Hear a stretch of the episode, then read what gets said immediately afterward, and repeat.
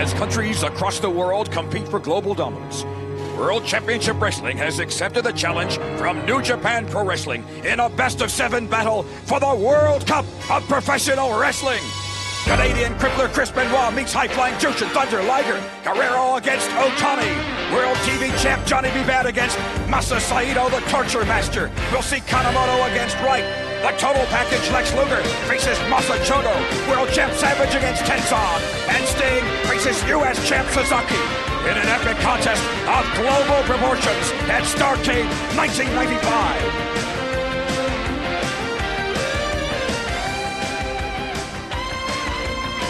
Hey, wrestling fans, if you're listening to this, you're listening to the latest episode of the Wrestling Time Machine podcast. Before we dive into the show, Liath and I want to give you a chance to figure out where you can find us on social media. You can follow the Wrestling Time Machine podcast on Facebook at facebook.com forward slash the Wrestling Time Machine. You can follow the Wrestling Time Machine podcast on Twitter. The at handle is at W R E S T L T I M M A C H. You can also just search the Wrestling Time Machine podcast on Twitter. You can follow the Wrestling Time Machine podcast on Tumblr. If you want to be a part of the show and let us know what you're watching or what you think of a particular event we're about to watch, you can email the show at the Wrestling Time Machine at gmail.com. We will read your emails live on the show. You can also donate to the show. You can help support us at kofi.com. That's ko-fi.com forward slash the wrestling time machine. Want to get some merch for your donation? You can support the show by finding us on TeePublic under Bobby F07. It's all lowercase. We have a couple shirts up there. We always have more uh, coming up. You can leave us a review on iTunes if you want to help support the show for free. That really helps us out. That means more people see us, and that means we get to have more cool guests on. You can also check out the other shows that we do at nerdfixstrangers.com forward slash listen, including Nerdfix Strangers and Pokemon Mind and Body. Liath, where can people find you on the internet? You can follow me on Twitter and Instagram. Uh, both of those are now at Liath underscore Grey. That's L I A T H underscore G R E Y. I have a uh, silly toy blog, the Dinosaur Toy Adventure, on Instagram as well. Dinosaur underscore toy underscore adventure. And if you are interested and you search Liath Grey on Amazon, I have two short stories available at the moment uh, Talia and Anna's Obsession. They're a dollar a piece. And that's about it. So check those out. You can follow me on Twitter at Space King Bobby. You can also follow me on Tumblr at Space King Bobby's blog, Space King Comics, and I think with that, I think we can start the show. Welcome, wrestling community, to the latest episode of the Wrestling Time Machine podcast. I'm one of your co-hosts, Bobby Fisher, and on the line with me, as always, is my faithful co-host, Liath Grey. Hello, everyone. Hello. We are coming to you in the midst of a pandemic. So hooray for that. Uh, I kind of wish it was a bird demic because that would be way funnier. But yeah, here we are. but here we are. Uh, and, and all kinds of, of other things going on, uh, civil and social unrest, and we'll get into that a little later. But what we're really here to do is we are here to have one of our signature watch along episodes. So, of course, right now we are in the midst of December 1995, and we are going to be watching WCW Starrcade 1995, the World Cup of Wrestling. So fancy. So fancy. So if you want to watch along with us, you'll want to make sure that you have the event pulled up on the WWE network. Make sure you have the uh, triple zero timestamp, the black screen, and you just have it paused there. Uh, later, you will hear us do a countdown, and just hit play with us and watch along. But of course, before we dive into watching the event, what we always like to do here is we like to go over some trivia about the event because that's always I, I'm a big fan of trivia and I love uh, just learning all this kind of stuff.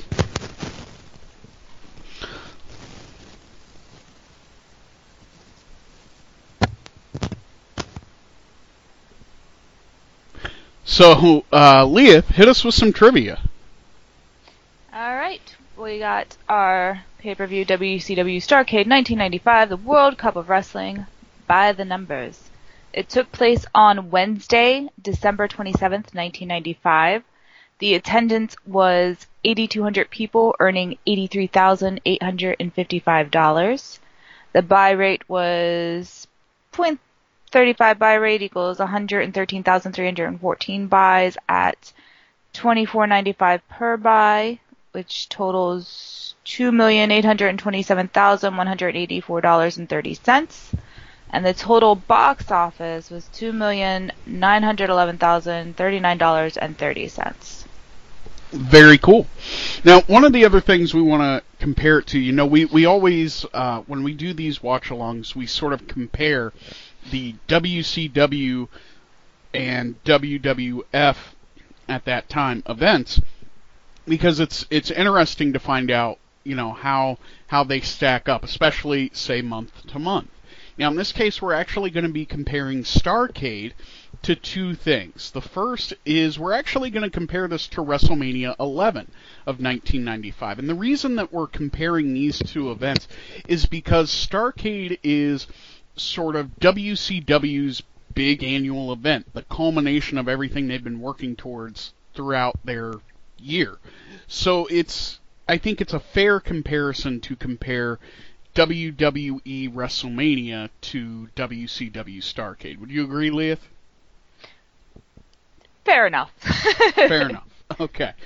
So comparing just uh, Starrcade to WrestleMania 11 here by the numbers, so 6,800 fewer people attended WCW Starrcade 1995, the World Cup of Wrestling, than WWF WrestleMania 11, earning $666,145 less than WWF WrestleMania 11.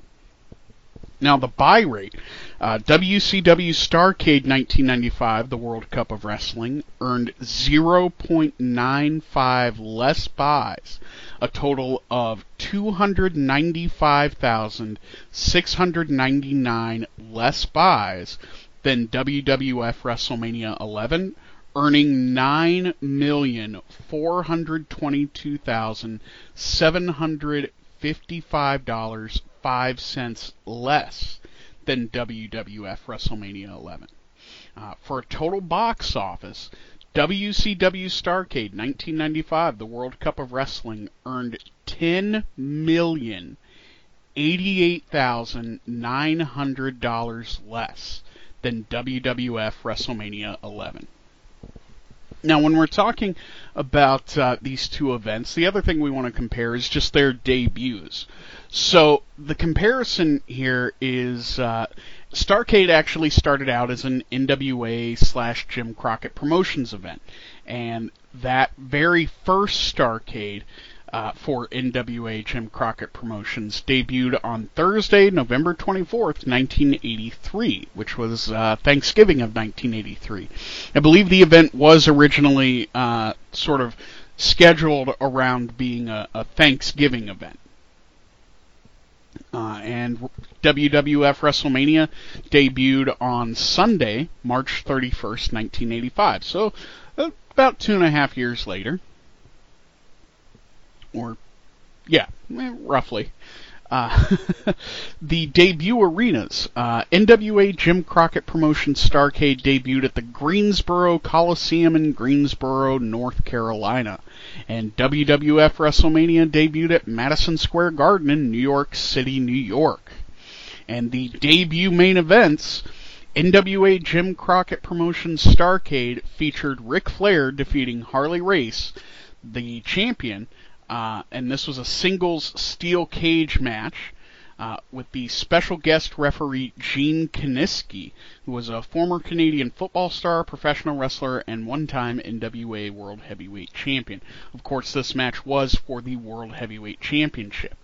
And WWF WrestleMania, the debut main event there was Hulk Hogan and Mr. T, with Jimmy Snuka defeating Paul Orndorff and Roddy Piper with Bob Orton in a tag match featuring special guest referees Pat Patterson and Muhammad Ali. Stacking it with celebs. Celebrities. Which they, they try to do in recent years, and I feel like it doesn't have quite the same effect as it did back then.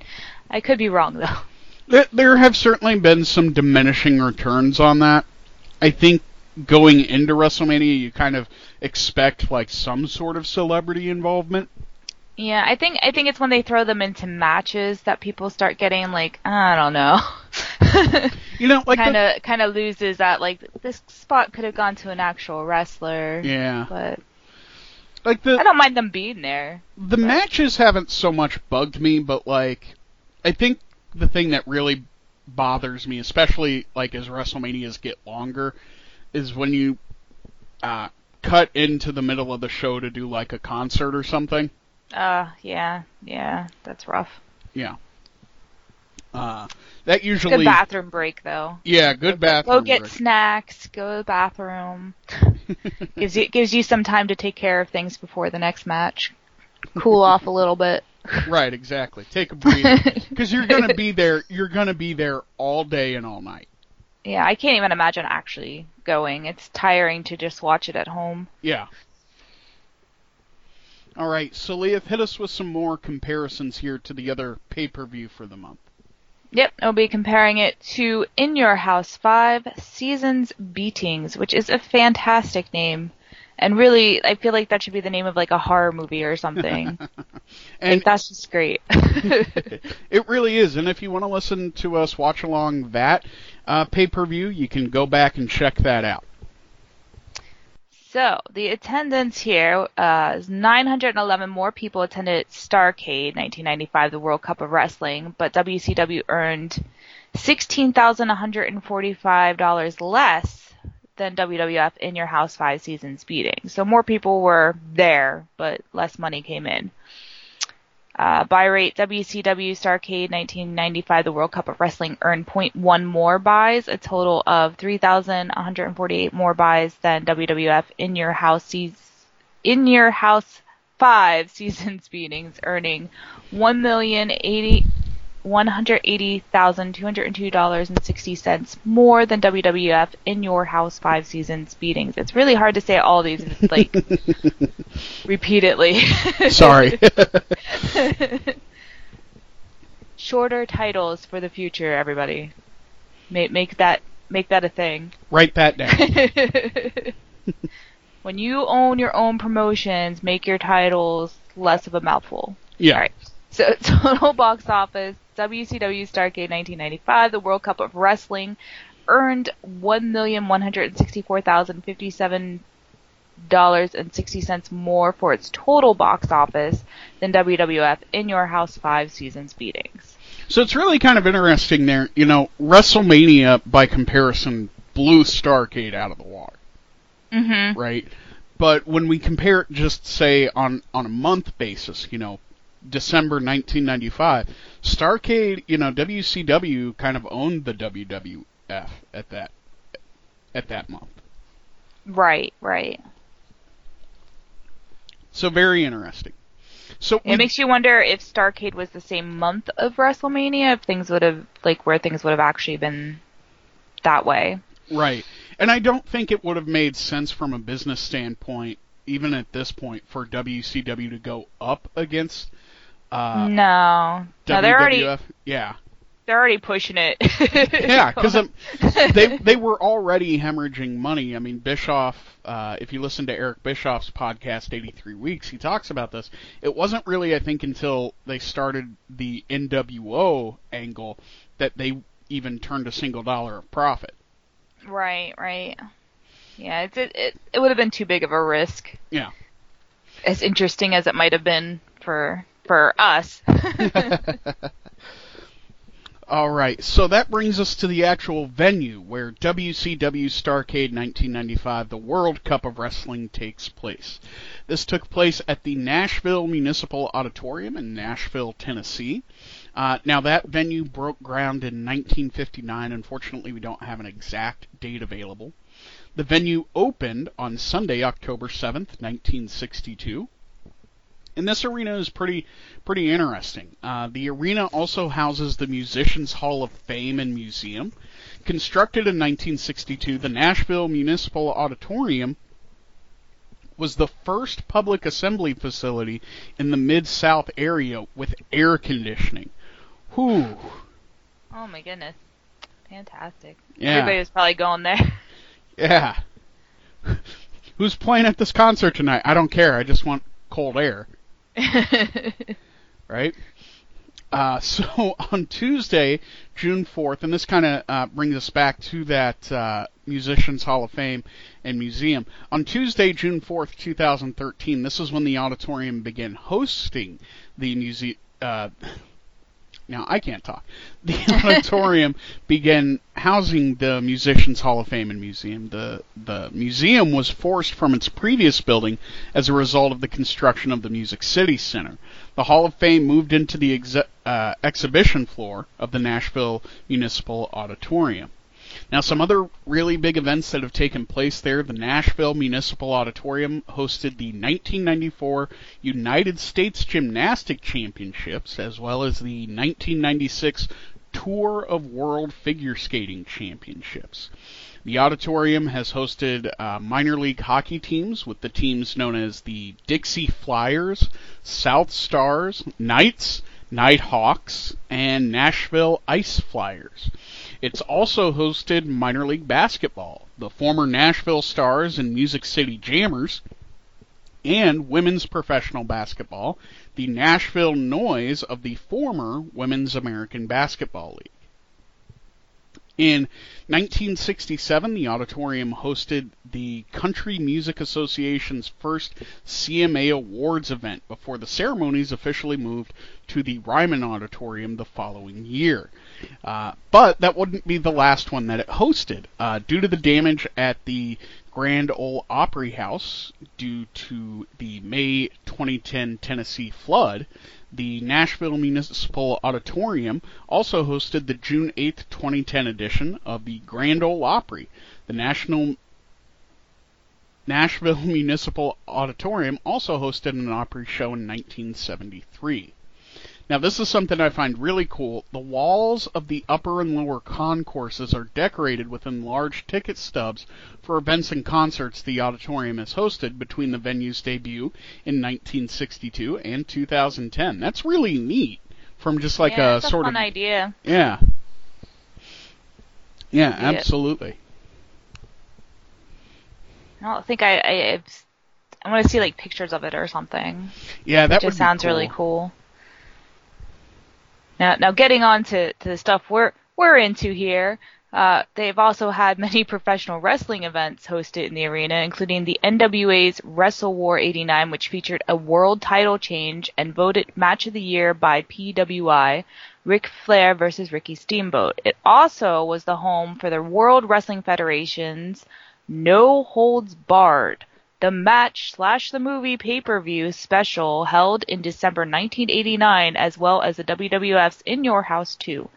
Uh, the Lumberjacks in 1995 is a favorite venue over the years for World Championship Wrestling, which hosted its Starrcade 94, 95, and 96, in addition to its final Clash of the Champions 35 show there, if I'm reading that correctly, Yeah. in 1997, as well as its penultimate pay-per-view event, Super Brawl Revengeance in 2001. Revengeance.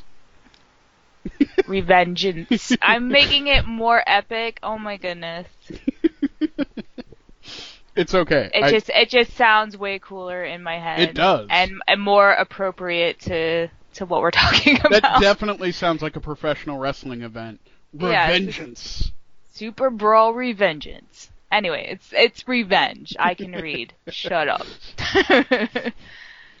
Um, Masato Tanaka won his only ECW heavyweight championship by defeating Mike Awesome at Municipal at an ECW on TNN taping in December 1999.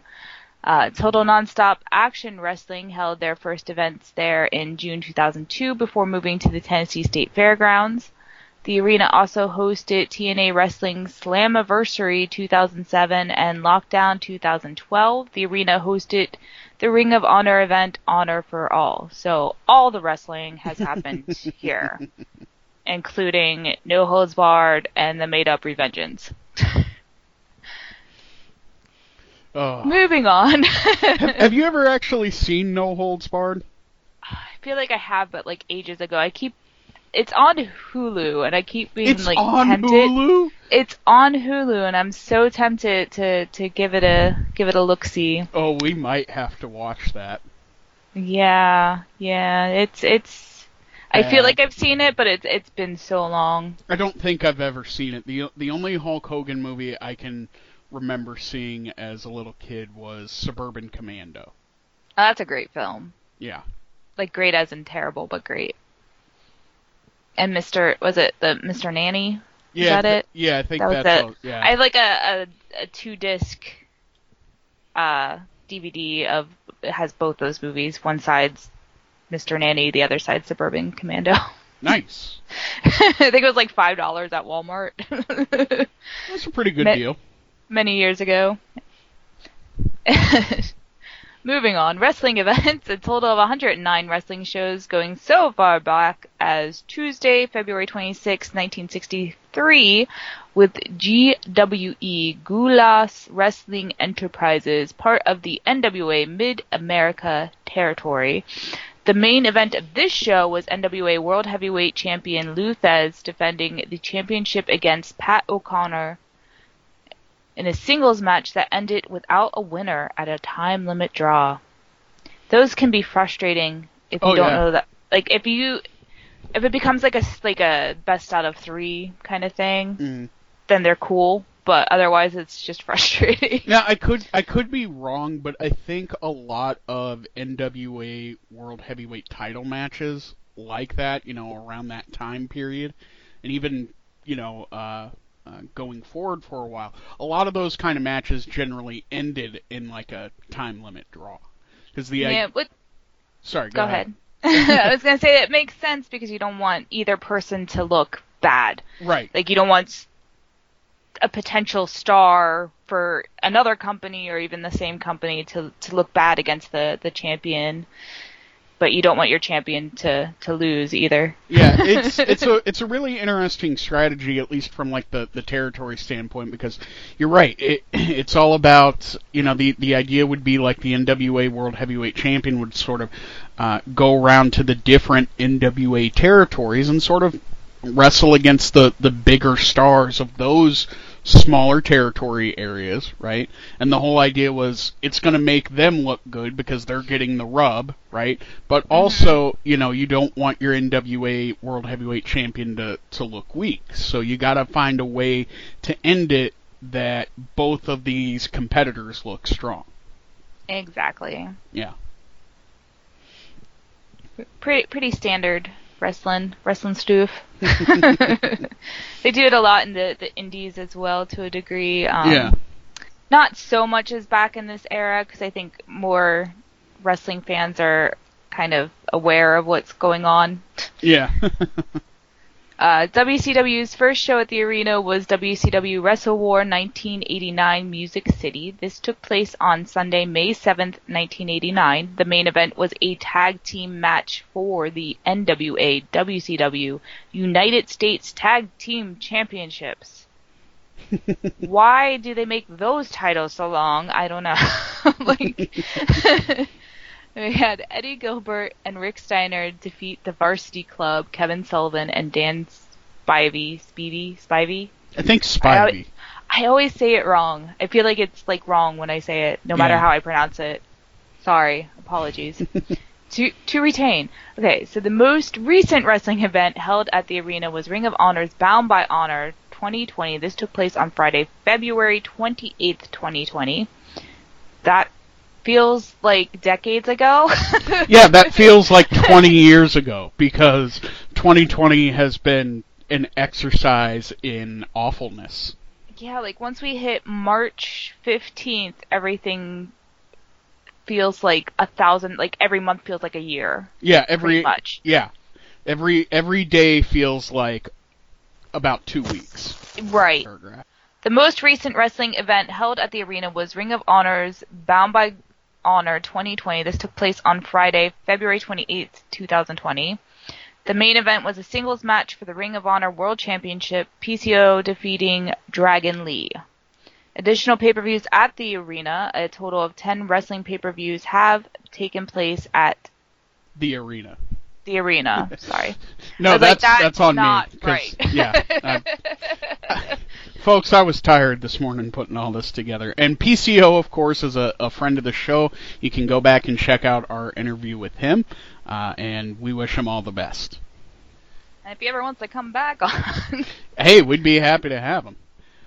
So uh, that brings us to the fan reaction to WCW Starrcade 1995, the World Cup of Wrestling. So these are going to be the Wrestling Observer fan poll numbers for the event. Uh, the tenth place is rounded up based on the hundredth digit, and the overall impression of the show. This is going to be based on 194 votes, if my math is right. So, thumbs up votes, we have 152 votes for a total of 78.4%. Thumbs down votes, we have 18 for a total of 9.3%. And in the middle, uh, 24 votes for a total of 12.4%. So it looks like the, the overall impression of the show was that it was a good show. So rare. Yeah. Uh, especially never for, happens. yeah, especially for WCW at this time.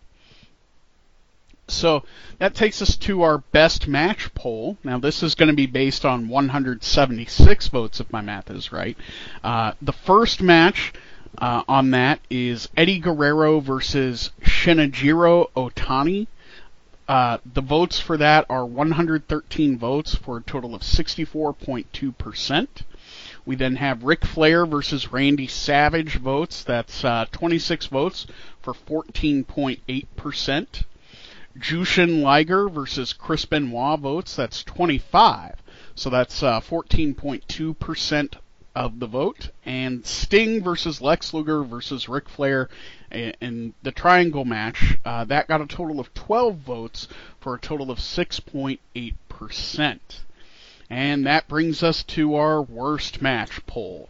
Now, this is actually based on a little less votes. Uh, this is going to be based on 147 votes. Uh, the first match there, we have Johnny B. Bad versus Masa Saito. That's 93 votes for a total of 63.3%. Uh, Lex Luger versus Masa Chono for a total of 28 votes. That's 19%. And the Sting versus Lex Luger versus Ric Flair triangle match got 26 votes for a total of 17.7%. So it looks like that match people were, were pretty split on, but it looks like the, the prevailing opinion was that it was a bad match. Gotcha, gotcha. So, Hard to imagine. Yeah. I wonder what makes it bad. Uh, I guess we'll find out. we'll find out.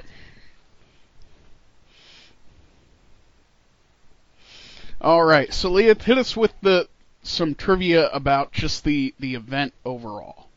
All right, so uh, they they had to release an additional VHS copy of this event.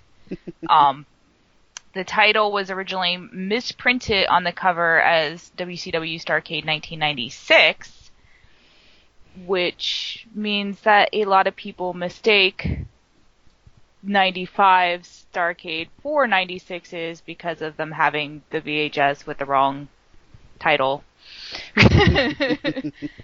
Which causes quite a bit of confusion amongst fans and all that jazz. So we're we're watching what is truly Starrcade 1995. Right. Just so you're aware, this is not this is not actually like like we're not messing with your heads. This is the real Starrcade 1995. It's not really 1996. we're good. we won't get to Starrcade 1996 until like 2022 at this rate. Yeah, pretty much. uh, Kensuke Sasaki pinned One Man Gang to retain the WCW United States Championship. However, the match had previously been restarted after controversial pinfall win by One Man Gang over Sasaki. On television, the pay-per-view actually ended with the first pinfall, so One Man Gang left Starrcade with the title even though he actually lost the match. So that's awkward. love what I, I kind of love when mistakes like that happen because it's like like where do you go from there? how do you, Yeah. how do you fix that one? and it's and it's so weird because it's it's not like there aren't people in attendance seeing you know what actually happened. right, right. They don't count. Yeah, It, it doesn't matter. They'll figure it out. it's an illusion. They didn't they didn't really see what they saw. right. Uh, the fourth and final time that Ric Flair won a World Heavyweight Championship at a Starrcade, he defeated Harley Race for the NWA World Heavyweight title at the 1983 show and Ron Garvin for the belt at the 1987 show. He defeated Big Van Vader for the WCW World Heavyweight title in 1993 and Randy Savage for the title here. Very cool. Very cool. So Ric Flair getting all the all the titles forever.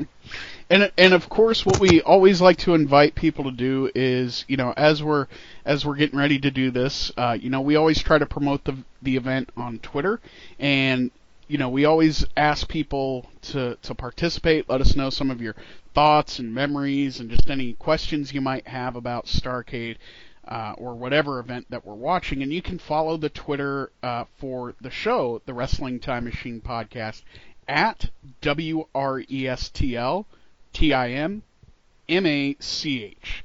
And right now, uh, our we didn't have anybody reply, so that's fine.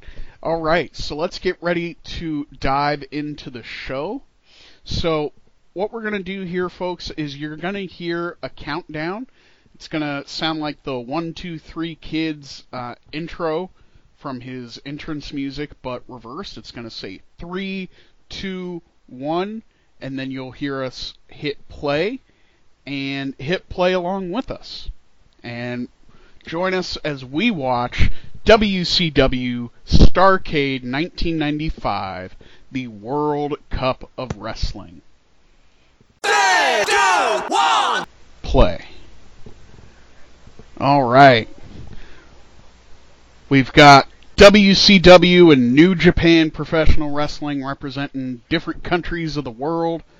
All sorts of flags in the background for the World Cup of Wrestling. They got all the countries. Several countries. Many, like five countries. Yeah. Saito kind like of. yeah, Saito kind of looked like uh, Ted DiBiase there for a second. And how 90s are these graphics? This is uh, 90s. if, you t- want, if you want to know what 1995 looks like, it's this. It's uh, it's very much a, a 1990s Taco Bell aesthetic, teal and purple. So we got uh, Tony Schiavone introducing the show with his uh, hosts Dusty Rhodes and Bobby the Brain Heenan. Dusty looking spectacular in his tux jacket and mom jeans. You gotta love them mom jeans, daddy. They got the elastic in the waistband, come right up to the belly button.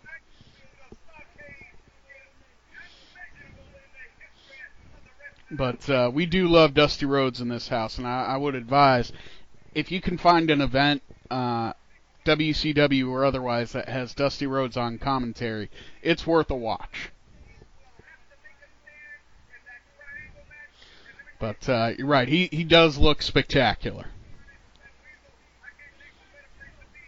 He's the only man alive that can pull this look off. Yeah. Don't don't even try it.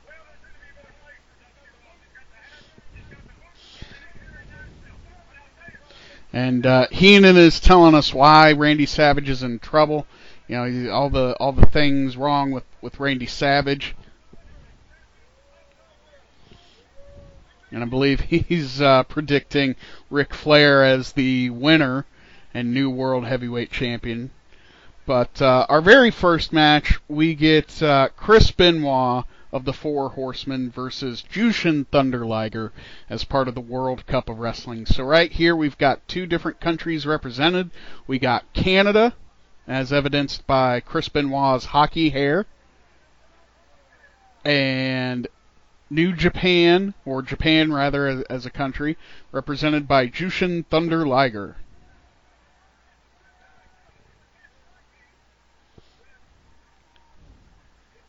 Yeah, the, the newest member there. How, how many Four Horsemen are there? I believe there there's four? four. Yeah. At this point, I we mean- do actually have four. We have Ric Flair, Arn Anderson, Brian Pillman, Chris Benoit. So, so often, for so long, the Four Horsemen was three people, and that that never sat well with me.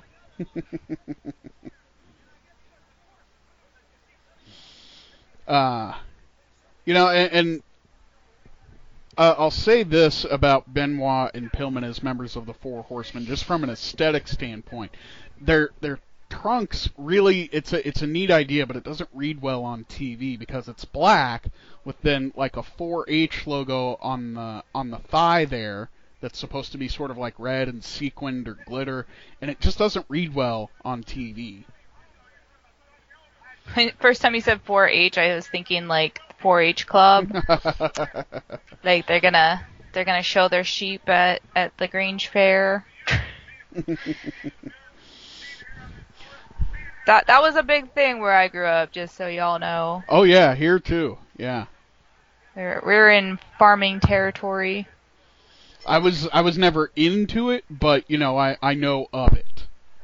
A lot of my my friends were in it, and they would go to like 4-H camp and tell of their summer romances, which always seemed interesting and random. What did you do over the summer, Liath? Watch Star Trek and read manga? no, I wouldn't have done that at that point. No. That's what. I do now. That's what you do now. Okay. Although I, I would have, I mean, I still laid out in the sun and read books. Like you do. Yeah, that's that's how I am. I, I think we've discovered that I'm most likely part lizard. It's like if I, I need to bask in the sun for several, several, well, several minutes a day. I wouldn't say several hours because that's just insane. do you need like a an electric heating rock? Yes, that would be amazing. I get one of those for for the winter time. That'd Yeah. be pretty sweet. So in this match, you're gonna see every style of wrestling there is to offer. Yeah. We're getting They, some I don't think they leave anything out. Yeah, they they are leaving it all in the ring. We got some some sort of uh, cruiserweight luchador style wrestlings, the the high flying and uh, twisty maneuvers there, and then we've also got some great technical wrestling. Mhm. Lots of lots of good grappling. Lots of good. Uh, my goodness, my brain. There's lots of really neat holds and stuff on this one. Yeah, and and look at that back bridge on Liger. That is amazing. I couldn't do that. I could. Although I, I have a hard time just bridging onto my head because that's not how I was trained. so I, I still have to like use my hands first and then lower myself onto my head. You know what I think would have been a really great match? Jushin Liger versus Jeff Hardy. That would have been a pretty good match. I don't know if they ever if they ever tied up, but that that would be a pretty good match. Right, right. Big belly to belly suplex.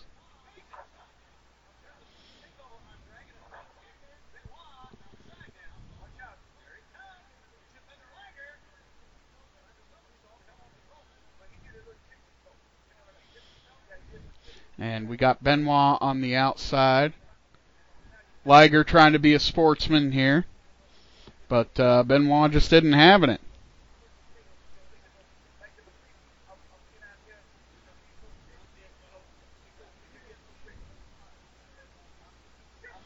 I like that um, Liger always uses his, his free time to kind of taunt. the hitting that, that taunt button. Yeah. yeah, I, I don't know a lot about uh, Japanese wrestling, uh, almost at all. But uh, I do really like everything I've seen Liger in. Mm, yes. Yeah, yeah. There's there's so much to his character and so much going on with him. He's just he's really cool. crowd is so hyped for this. I've like never seen an audience on their feet so much. And not just the people milling around in the back, but like the the front row especially is like up on their feet like every other second. Yeah. Well, and it's such a such a fast-paced match.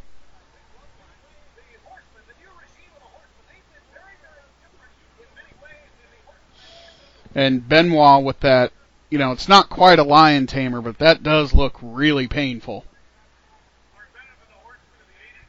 Ugh. And you can even actually see, like, from from that front camera angle, just how ripped Benoit actually is.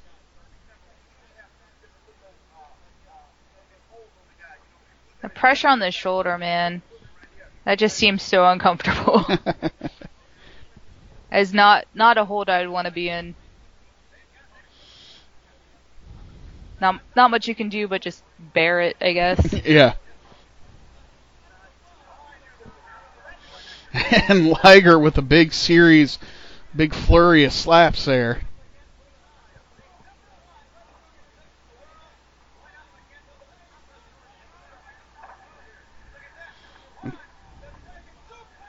And I think Tony Schiavone mistakenly called that a, a dragon suplex. That was just a, a German suplex with a, you know, with the bridge for the pinfall.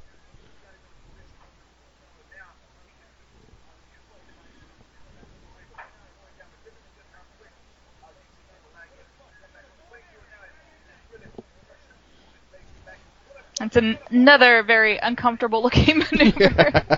it, it just goes to show how important stretching is, and that I believe that's uh, a surfboard stretch, sometimes called a Romero special.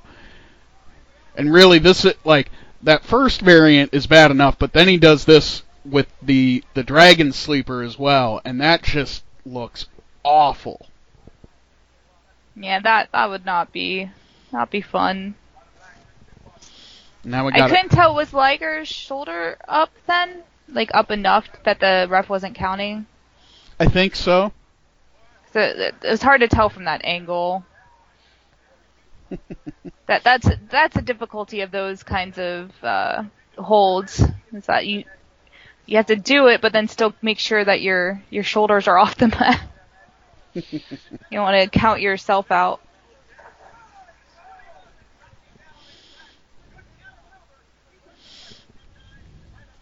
And this match has really just been fantastic. I mean, this this is a great match. What do you think, Liath? Yeah, it's gonna be hard for everybody coming after this. Yeah. like this is and if you were a fan of wrestling at this time this was such a good way to get introduced to to international talent and different wrestling and you know get into things like uh, Japanese wrestling which is so much you know it's it, it has things in common with sort of the American style but it's it's an animal entirely on its own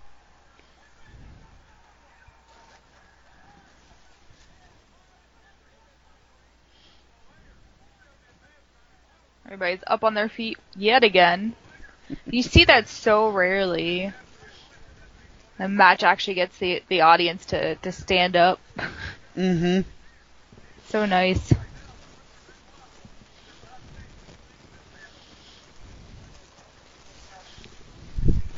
And of course, you know, everybody in the audience is cheering for Benoit because he's, I guess, just the, the less foreign of the two. He still comes from an America of sorts. Yeah.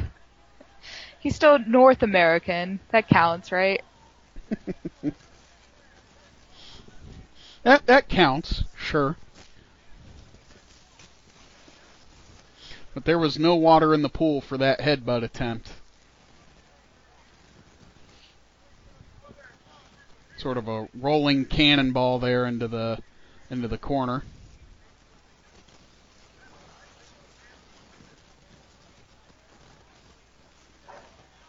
I keep seeing the cotton candy pass in the background. I'm like, I really would like some of that. Like, could they pass it through the TV? Cause that would be really good right now.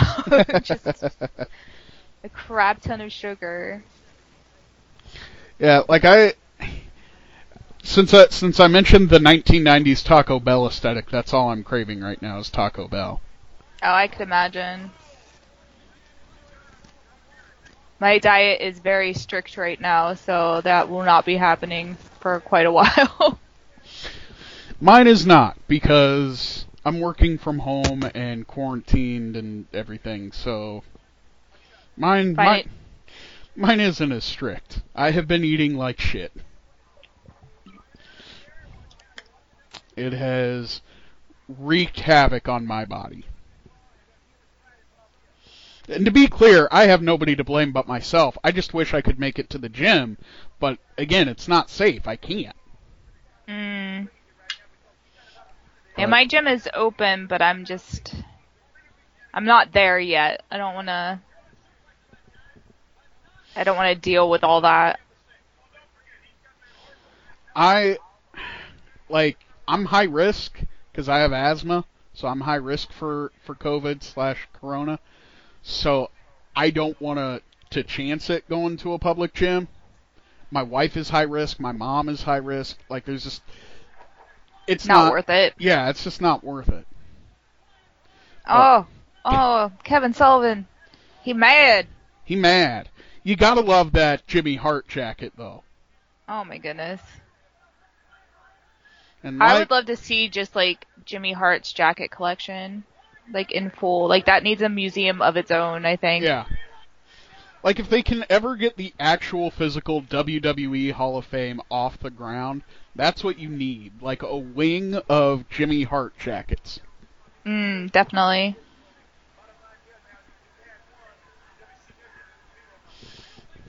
But of course, at this point, uh, the Dungeon of Doom is uh, feuding a bit with the Four Horsemen.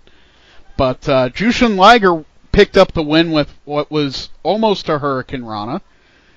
And he is the first winner in the World Cup of Wrestling. So Japan takes the lead. Japan takes the lead. That's uh, WCW 0, New Japan Professional Wrestling 1.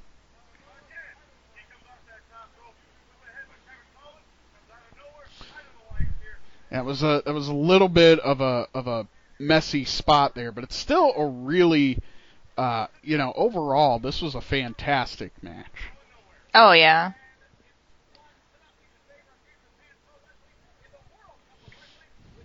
Now we're going to go back to the locker room. We got Eddie Guerrero being interviewed by Mean Gene Okerlund.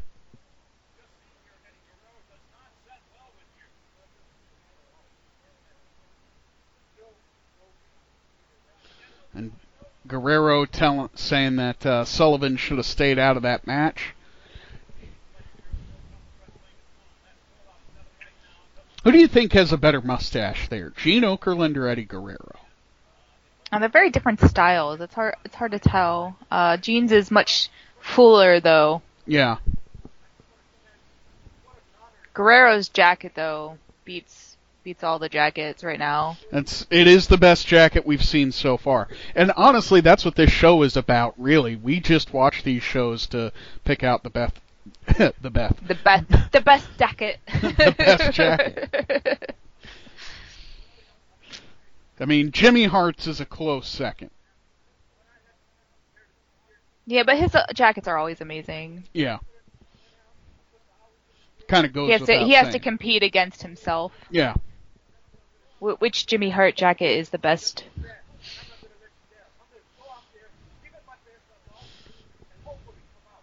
My goodness, that mullet though. Yeah.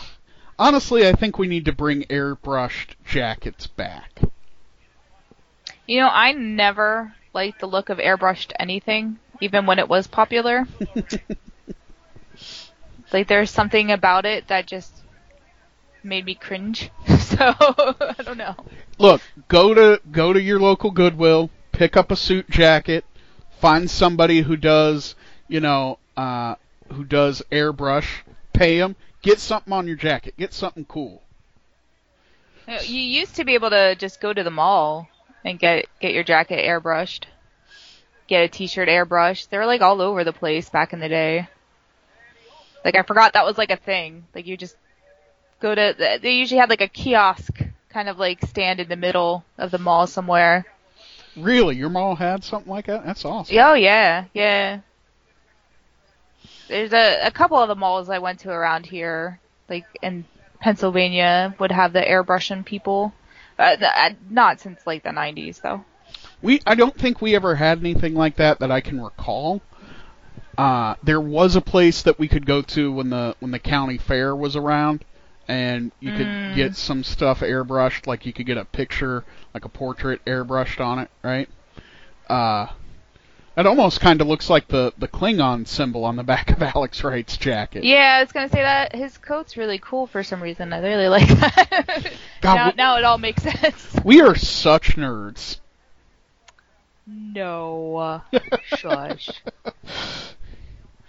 Uh, but uh, Alex Wright is looking like super cool greaser dude right now for some reason.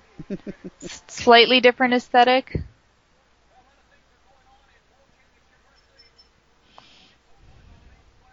Okay, so at this point, you know, you saw uh, Koji Kanemoto, who is the Japanese competitor in this match. He was coming out with Sonny Ono, right? And Sonny Mhm. Ono was holding up a championship belt, pointing to it and everything. That was the IWGP Junior Heavyweight Championship. Uh, Koji Kanemoto was the IWGP Junior Heavyweight Champion at this time. He actually held it for quite a reign. His reign with this started in June 14th of 1995, and he didn't lose it until January 4th, 1996, at uh, Wrestling World 1996 to Jushin Thunder Liger. Interesting. Yeah. So of course here we have uh, another two countries represented. Of course we do have Japan represented with Koji Kanemoto, and Germany represented with Alex Wright. Das I like that um is like just like a dude. Like that's his gimmick. It's like I'm just a guy who wrestles. And wrestle does he? I mean, look at that leg takedown. That was amazing. Just right into an ankle lock.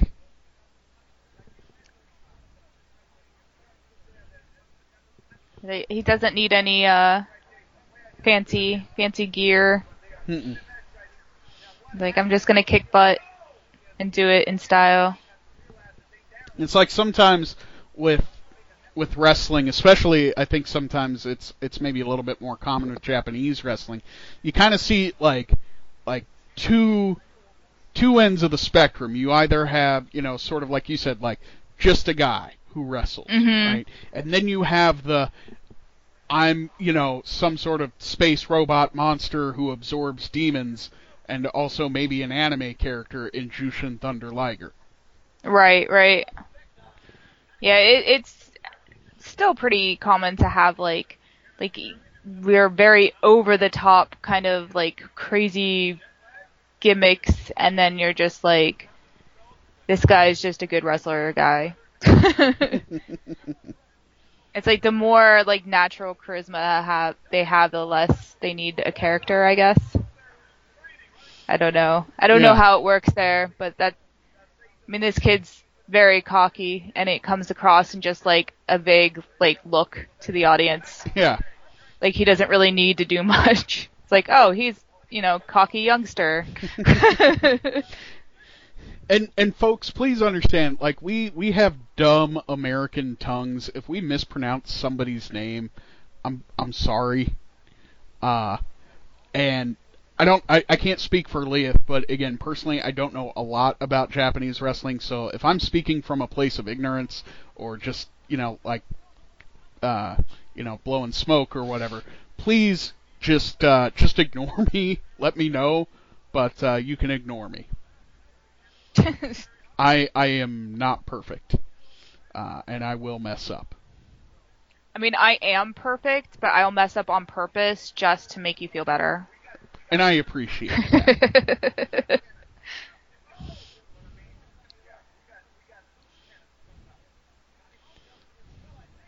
this is the most like aggressive I think we've seen Alex Wright. yeah, He's not really like dancey happy times Alex right? He's like I'm here to kick all the butt. boy, and uh, Koji getting in the face of some of those American fans. Uh, buddy, I would not get in the face of a Japanese professional wrestler. That is ill-advised to say the least. Because I can guarantee that dude can wrestle circles around you and put you in legitimate holds that will absolutely hurt. Not to mention hit you in a way that makes it feel like you got struck by lightning. Well, but Japanese wrestling is a, is a lot stiffer usually, isn't it? Uh, it depends. If they are like strong style type wrestlers, Yeah. That seems to be the case. It's not always the case. It just varies. I'm going to be kind of disappointed if we get through this whole show and there's no there's no uh, Joshi action. Hmm. Because that Joshi action from November of 1995 was great. Right. Right. WCW was a bit more ahead of the times with that stuff than Yeah. other companies. So, Liath, we, we talked a little bit. Uh, I suppose this will be considered off air about whether you're you're into anime or not. Uh, what kind of anime uh, do you like to watch? oh, that varies a lot. Um, depends on on my mood, but I watch a lot of like, I guess old school stuff. It would be at this point. like I I came from like the the era of like Trigun and Cowboy Bebop, and Oh yeah, I grew up with Sailor Moon. of course. Gotta Um, gotta love the Sailor Moon. I'll watch like Bleach and Death Note, but then also like Fruits Basket and Chobits. I'm, I've only seen just a very small handful of some of the very early episodes of Bleach, but you know, I'm I'm like you. I grew up, uh, you know, at first, of course, it was like Pokemon and Digimon, and then uh, shows like Cowboy Bebop, uh, a little bit of Vash the Stampede or Trigun, uh, you know, th- those kind of shows. I, I was a big fan of uh, Wolf's Rain. Ah, uh, yeah, that was good. that was beautiful. Uh, Fooly Cooley. You know, I also really Oh, dug. tho- those weird ones are great, like uh, Do Ra Ra Ra and uh, uh, oh, I always forget the name of it. The one with Little Slugger. Yeah, Paranoia Agent, I think. Yes, that's like one of my all-time favorites. Yeah. And uh, I also grew up uh, with like Gundam, like Gundam Wings specifically. Like I'm a big Yeah. fan of uh, just like like Gundams and stuff in general. Now, do you like Transformers? I did not um really watch them growing up, so I wasn't as familiar. I think if you. I think because if they're they're actually just robot people kind of thing, it wasn't as appealing as like if you could actually fly them. sure. yeah. it's like I want to be the one in inside the robot making it go. Well, I would I would recommend like the original '80s Transformers show. That was uh, solid enough. Uh, of course, the the original Transformers movie from the '80s features Leonard Nimoy and Orson Welles in his last uh, his last role. oh. Uh, and I, I was a big fan of, of Beast Wars growing up, of course. Mm. Uh, but you know, lately anime wise, we've been watching. Uh, you know, we watch a lot of Ranma, one half. Nice. We, we like. Uh, you know, I've been watching a lot of My Hero Academia, which is really good. And we also watch uh, some Miyazaki films here and there. You know, I mentioned again. I suppose this will be considered off air. I mentioned we recently watched Spirited Away. That was great. I always forget to count those as like anime because to me it's like like a separate thing. It's like those are Studio Ghibli Miyazaki movies. That's like literally my my youth Yeah. In movie form. I don't think there's I don't think there's a Miyazaki movie I haven't seen or So- don't own. so the two I have seen, I have seen uh, My Neighbor Totoro. Ah, the- beautiful. The, first one I saw, and then uh, Spirited Away, which we saw recently, uh, and both of them are just fantastic films. Uh, th- there's not a bad one in the bunch. Um, Yeah. I, I prefer the more like fantasy type ones, like Spirited Away and Howl's Moving Castle, and even like Kiki's Delivery Service, to like Mhm. some of the ones like like uh, from Up on Poppy Hill, which is a little more down to earth. Oh yeah, But yeah. they're they're they're still good. It's Mhm. just not quite as much my style. Oh, and The Cat Returns. That's a great one too. I I do like the that one better than the the first of those cat movies. I'm like blanking on the name of the first one. The Cat Returns is technically like a sequel. yeah, I uh, if you like giant robots, I would also recommend Escaflowne if you have. Oh, that's great. Yeah, Yeah. no, I've seen that. Pretty much, if people are piloting like Gundams, I've probably seen at least an episode or two. Now, do you do like the models? I have no patience for that. Like that's I can't I don't like building things. Um it's also why I don't like Legos. like I want my my toys and figures already made. So no, I do not like uh, models. I'm big on action figures and play sets for my collectibles. yeah, I. Uh, So so basically, getting back to the match here, Yeah. Kanemoto he could have he could have actually won this already, but he decided to be the cocky youngster he is and was like, "Oh no, that I'm I'm not done with you yet, Mr. Alex Wright." and now he's just getting his butt kicked. Yeah, so, that's, there you uh, go. that that missed diving opportunity that uh, Alex Wright, you know, caught him with that drop kick. That just looked painful. But this has been a great match. Yeah, it's Alex Wright is always kind of seen as like uh he's the the goofy pretty boy like dance machine, but he, like legitimately he's a great wrestler. Yeah, It's just people kind of forget that because of the way he's presented. hmm And and this again, this match has been great. Alex Wright and uh, Kanemoto, Koji Kanemoto here have have put on a clinic uh, as far as wrestling goes. I think Alex Wright is one of those people that I would have loved to take take our little time machine and steal him from this era and bring him to the future because I think he would have been a much bigger star in the indies now than he was ever in WCW. yeah. Uh, now uh, Koji Kanemoto got the pin there with the uh, the bridging pin, and that takes New Japan to two. New Japan Professional Wrestling two, World Championship Wrestling zero. uh oh. I can remember when I when I had the uh, very first SmackDown game on PlayStation. Uh, Edge became my favorite wrestler to use on that game, and he had a pin that uh, was a similar sort of like roll over bridge, like what uh, Koji won with, and that became like my favorite type of pin. Mm. I'm always been terrible at the wrestling games. I don't know why. I can never like like I'm not the best at like games in general. I just really like playing them, but Sure. for some reason I'm the worst at wrestling games. like wrestling and Street Fighter are like probably my worst. I just I can't I can't get it. I don't know why. Yeah.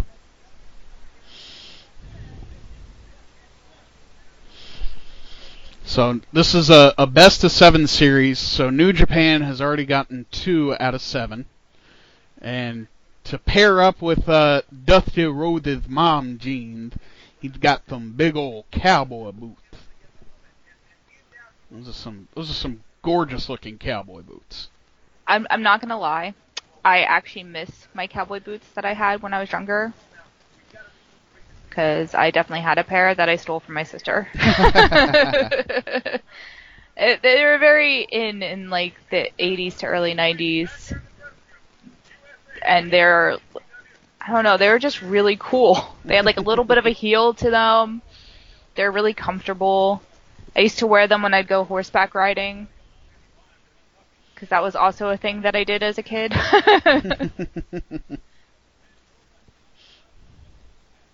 and I felt like really cool because I had my cowboy boots and I was riding a horse. So that was awesome. Very stylish. Now I just play Red Dead Redemption 2 when I want that that feel back. are are you playing it online? No, no. Okay. I don't I don't tend to play much of anything online. Mm.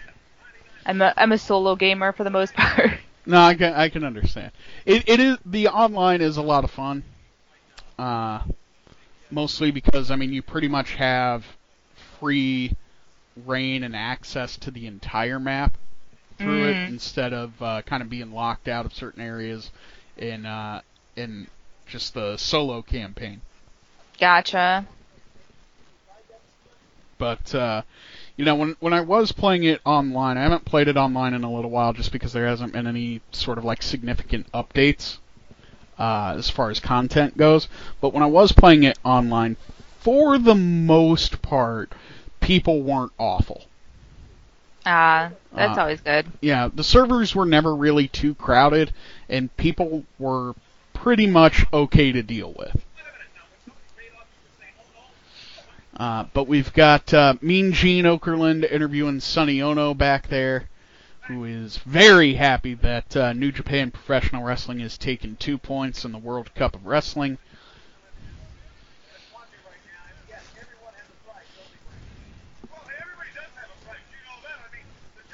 So, you know, I've, I've never uh, never been horseback riding. Yeah, there's a place near where I grew up that like you could pay for like a, a certain amount of time and take the horses out on trails and whatnot. I forget it. I don't remember how it all worked because it was mostly when I was like in elementary school. And oddly enough, we used to go with our local priest, which was like totally normal back in those days. Yeah. It wasn't like a, like he had I we think he had a crush on my friend's mom, Mm. so he would take out like uh, her daughter, and then I would usually go along because I lived closest. That's kind of cute. so yeah, he would take us. uh, We we would go um, either horseback riding or figure skating. So it was fun. so I, I learned how to figure skate to a certain degree as well. Not I've- all priests are bad. I'll just say that. Yeah. They are Uh, not all evil monsters. I have never been ice skating either. Oh, that's fun. If you can rollerblade, you can ice skate. I can I I think I can still rollerblade. It's probably been 20 years. God, I'm old. yeah, I can't do much of anything now with my hip. so I, I I get that feeling. Getting- There's, there, there's a lot of things I feel like I should still be able to do, and then I try to do them, and I'm like, oh yeah, I'm broken. Getting old sucks. It, yeah, it's not it's not easy.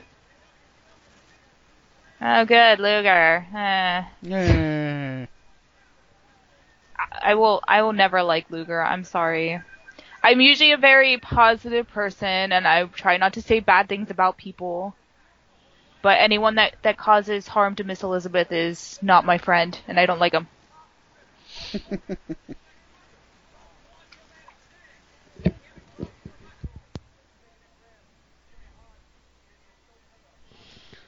So we've got uh, Luger out with Jimmy Hart. I can't tell from here if Jimmy Hart's wearing a different jacket. You know he's got to be. He never he never comes out in the jacket represent like he will be representing Luger in some way. I mean, That's wearing just, that's just how he is. wearing the same jacket uh, more than once at a wrestling event. That's pretty gauche for Jimmy Hart.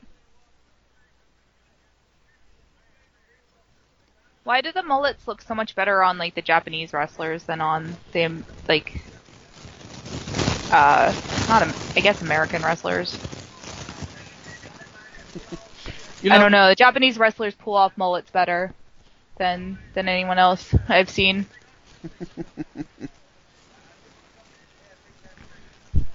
So it does look like uh, Jimmy Hart might be wearing a different, different, uh, different jacket. I love that. Uh, uh, is it Chono? I think I think that's Masahiro Chono. Yes. Uh, I Yeah. love I love that his outfit kind of has a sort of like future cop, sort of like Batman kind of look to it. Yeah, like it's more modern than anything else we've seen. Yeah. Like you you could wear those today for sure. And the crowd is actually going nuts for Lex Luger. Yeah. No. And now I can definitely see Jimmy Hart is definitely wearing a different jacket. Oh yeah. I, th- I think we were right. Like, if they ever get the WWE Physical Hall of Fame building off the ground, give us a wing of Jimmy Hart jackets. That'd be so sweet. Like, if there was a Physical Hall of Fame, I would have no choice but to go.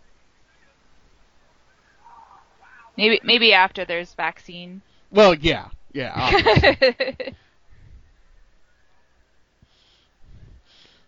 and Chono is not over with the fans, but uh, dude is is pretty ripped in his own right. yeah, he's he's much cooler looking than Luger. Like even though they're both wearing black, somehow Chono has more personality than Lex Luger does here.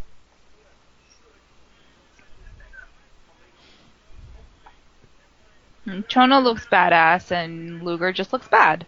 Yeah.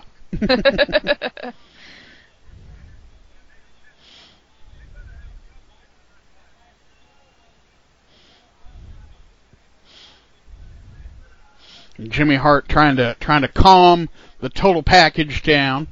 That sounded very wrong. That's not something I should have said. Now that uh, now that that's come out of my mouth.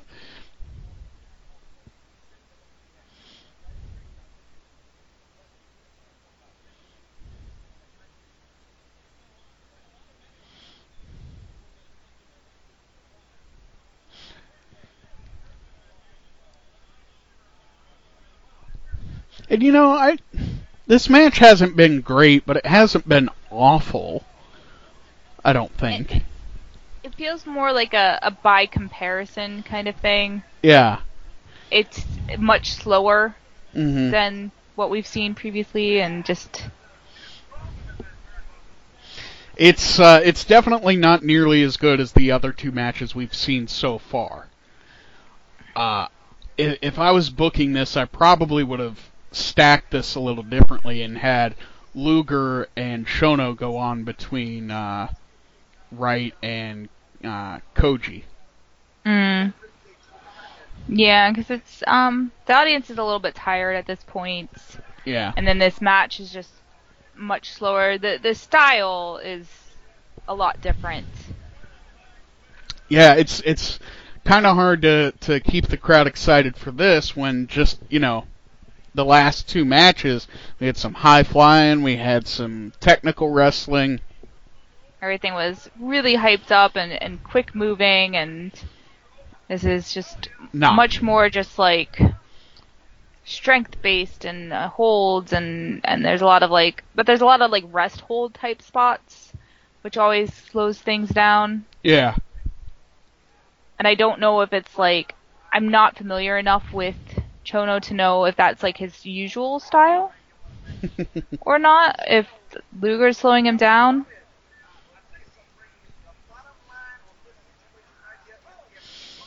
Yeah, I, I couldn't say because again, like I'm I'm not as familiar with Japanese wrestling of any period, but uh, a nice STF locked in there from uh, from Chono.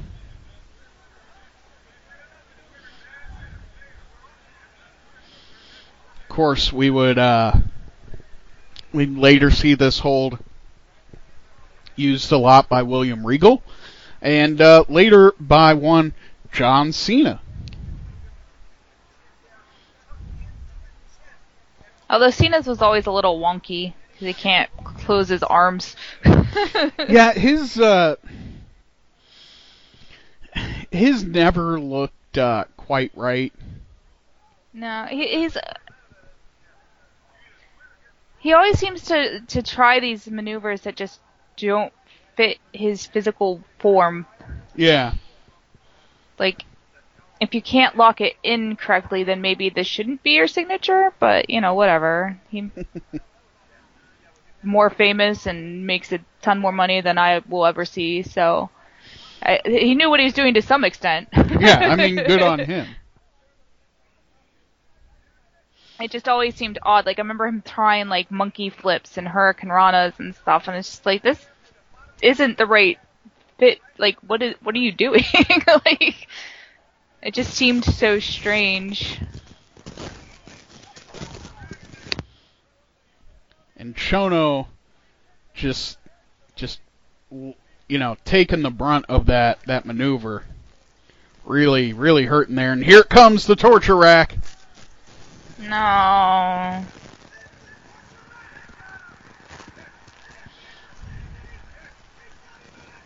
And with that, World Championship Wrestling gets its first victory in the World Cup of Wrestling. Uh, but I mean, to to Luger's credit, he's uh, he's pretty over with the crowd there, as far as that wed goes. Mm.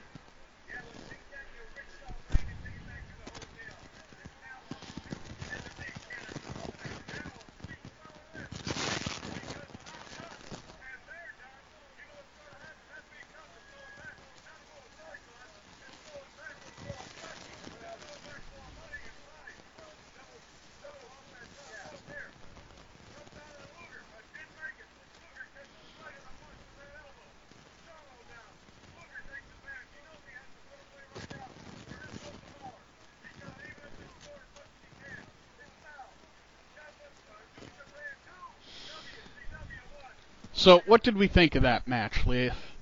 Was that okay? It was fine. It was just not. Great. It wasn't exciting. Yeah. So we've got uh, we've got Mean Gene Okerlund in the back with Sting here.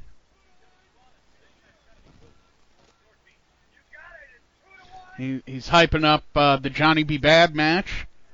Now remember, this is going to be voted worst match, so buckle up.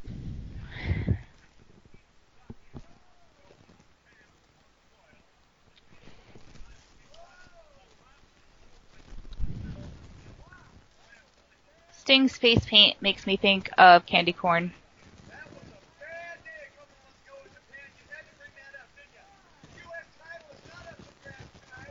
It's very uh Halloweeny. Yeah, and with the uh, orange, black, and yellow, it's very candy corn. Yeah, yeah.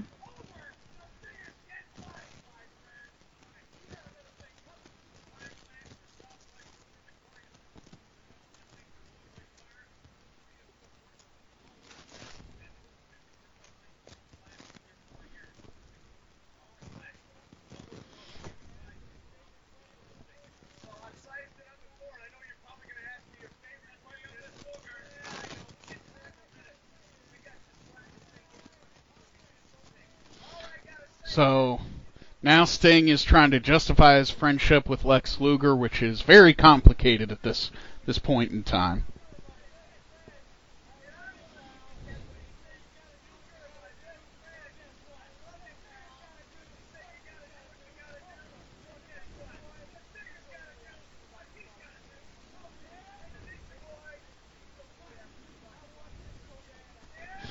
And uh, you know, it's it's really kind of funny this World Cup of Wrestling thing at Starrcade means that Sting, Lex Luger, and Randy Savage all have to wrestle at least twice in one night, Mhm. and Ric Flair doesn't. So I find that kind of interesting.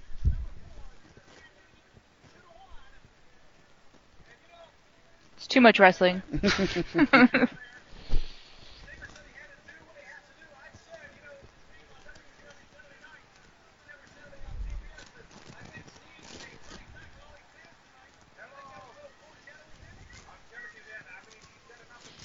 And so we've got uh, we've got Johnny B. Badd coming out with Kimberly. Yeah, and you gotta love the way that Kimberly uh, coordinated her outfit with Johnny B. Badd's.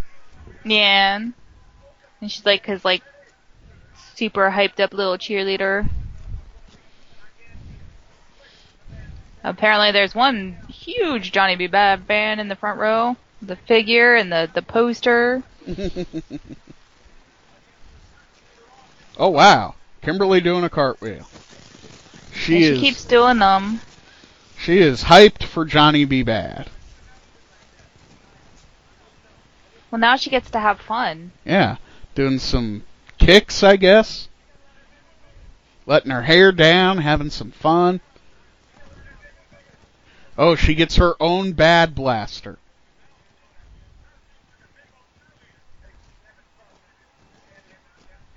Calling her a bimbo. Shameful. So unkind. It's the happiest we've ever seen her.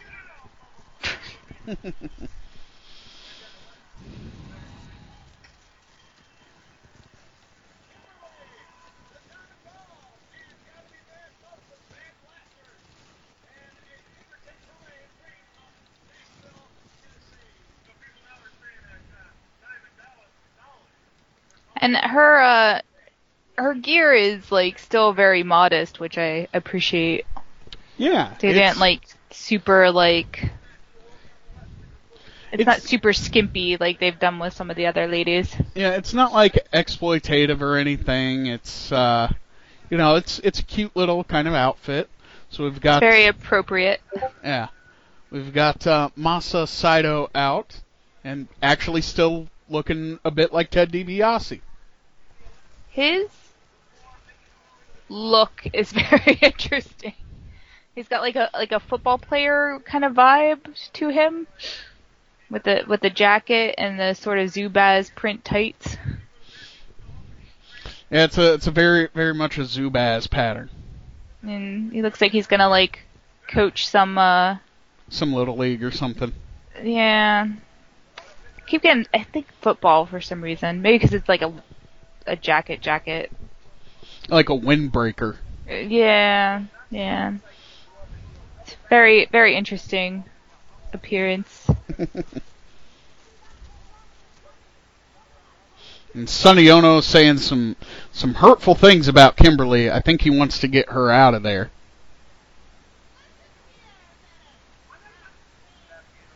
Oh, that doesn't age well. Calling calling Sonny Ono Hop Sing. Oy.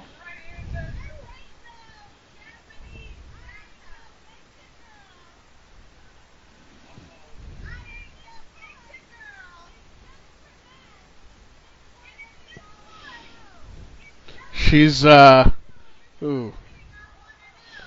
This uh again, this doesn't age well. Some of this. Yeah, it's it's a little off-putting. Little little bit.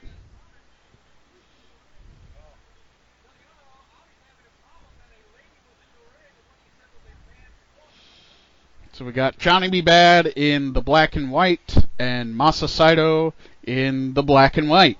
I was gonna say, I'm like, where are you going with this? Oh no, wait, he's got some blue. That's I think oh, those oh, okay. I think those are some blue patterns. The the sort of zigzag over the the zebra. I think it matches his boots. Very very Yes. dark deep blue. I see that.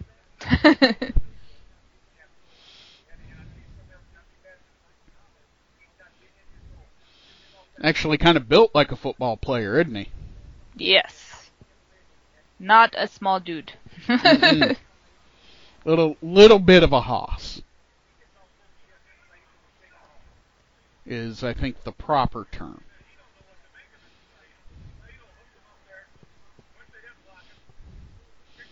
I got the uh, the score on the bottom. New Yeah. Japan's two to WCW's one. Is there a like literal like World Cup they're gonna win? I, I guess we'll have to wait and find out.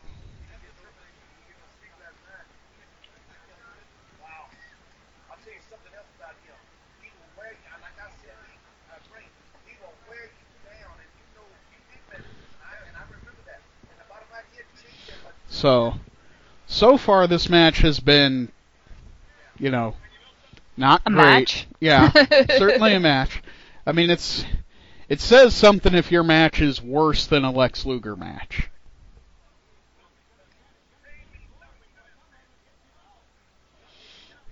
Ah, they're about the um the same shade of tan there.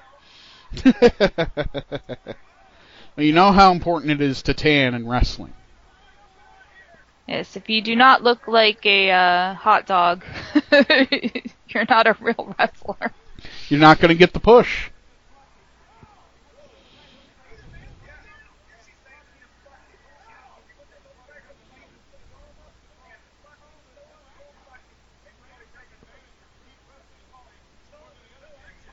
Although I'm getting getting closer to that hot dog shade myself from all, all my time sitting out this summer.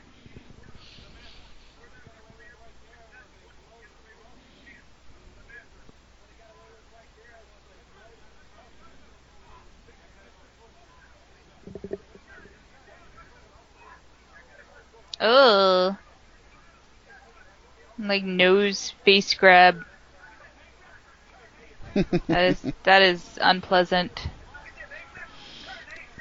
Aw, see that's fun. I like that. Dirty heel maneuvers. Yeah, that's that's proper wrestling etiquette right there. This is why I always prefer heels. I feel like this is the the first match where we're seeing like a a true true heel. Uh, next closest would have been the the Alex Wright match, yeah. but that was more your your cocky heel. This is more win by any means heel. And honestly, I really think that, that Alex Wright brought his A game to that match. oh, for sure.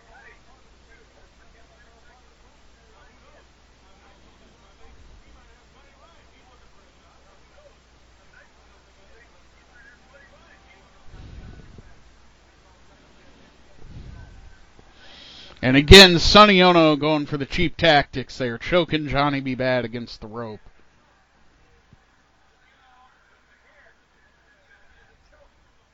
That ref so easily distracted. My goodness. And how could you not take advantage of that? That's uh, referee Nick Patrick there.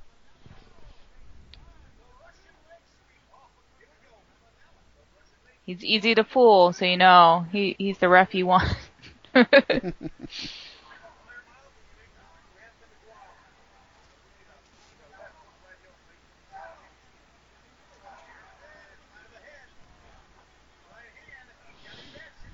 And Johnny B. Badd going up to the top.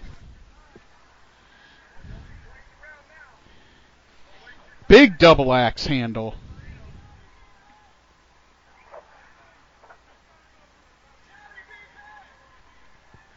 Is it you had to do a dance after that, really? for for a double axe handle? it, it's worth celebrating.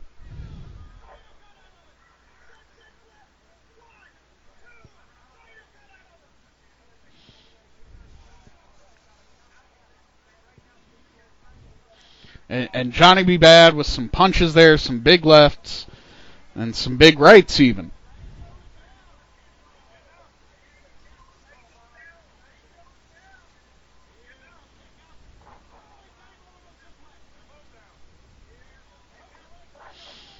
And Badd going going for the pin, but not quite getting it.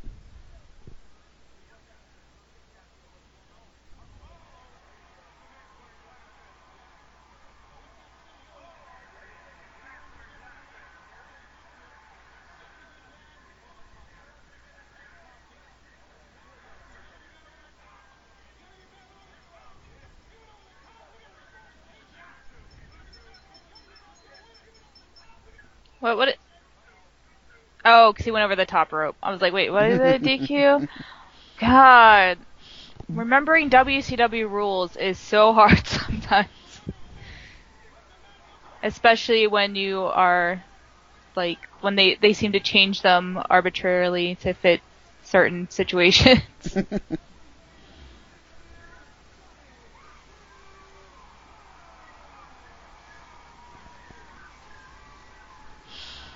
So Johnny B. Badd gets the win.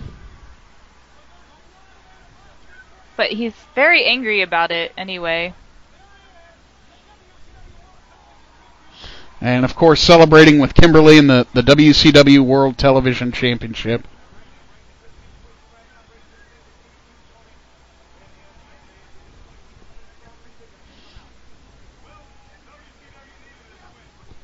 And so that brings our score to New Japan Professional Wrestling 2, World Championship Wrestling 2.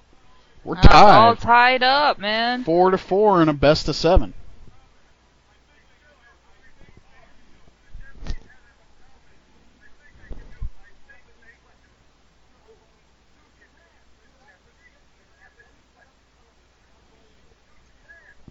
And Heenan is uh, catching some heat for, for cheering for New Japan.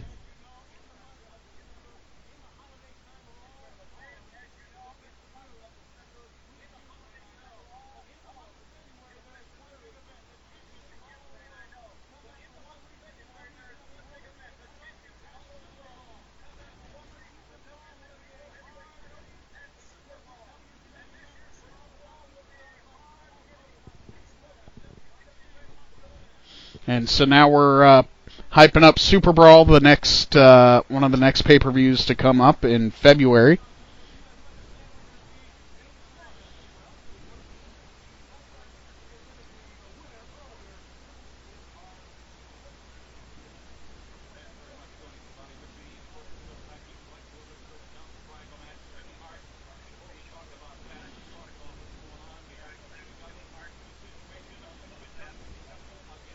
Luger's so creepy. Sorry. Gonna gonna make those pecs bounce. Ugh. I hate it.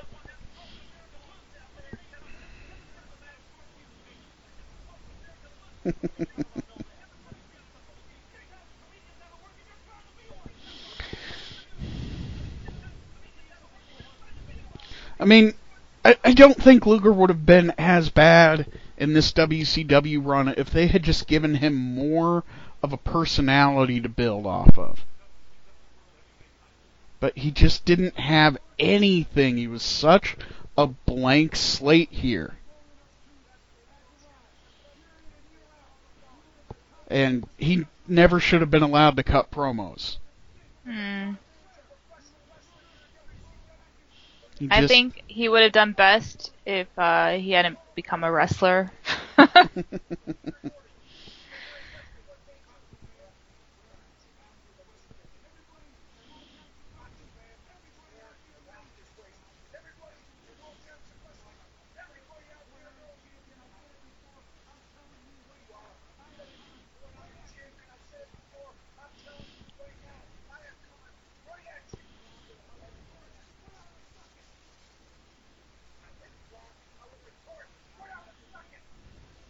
So I feel like I've noticed a lot of uh, wrestlers in recent years, trying to go back to kind of that old school like vibe and look.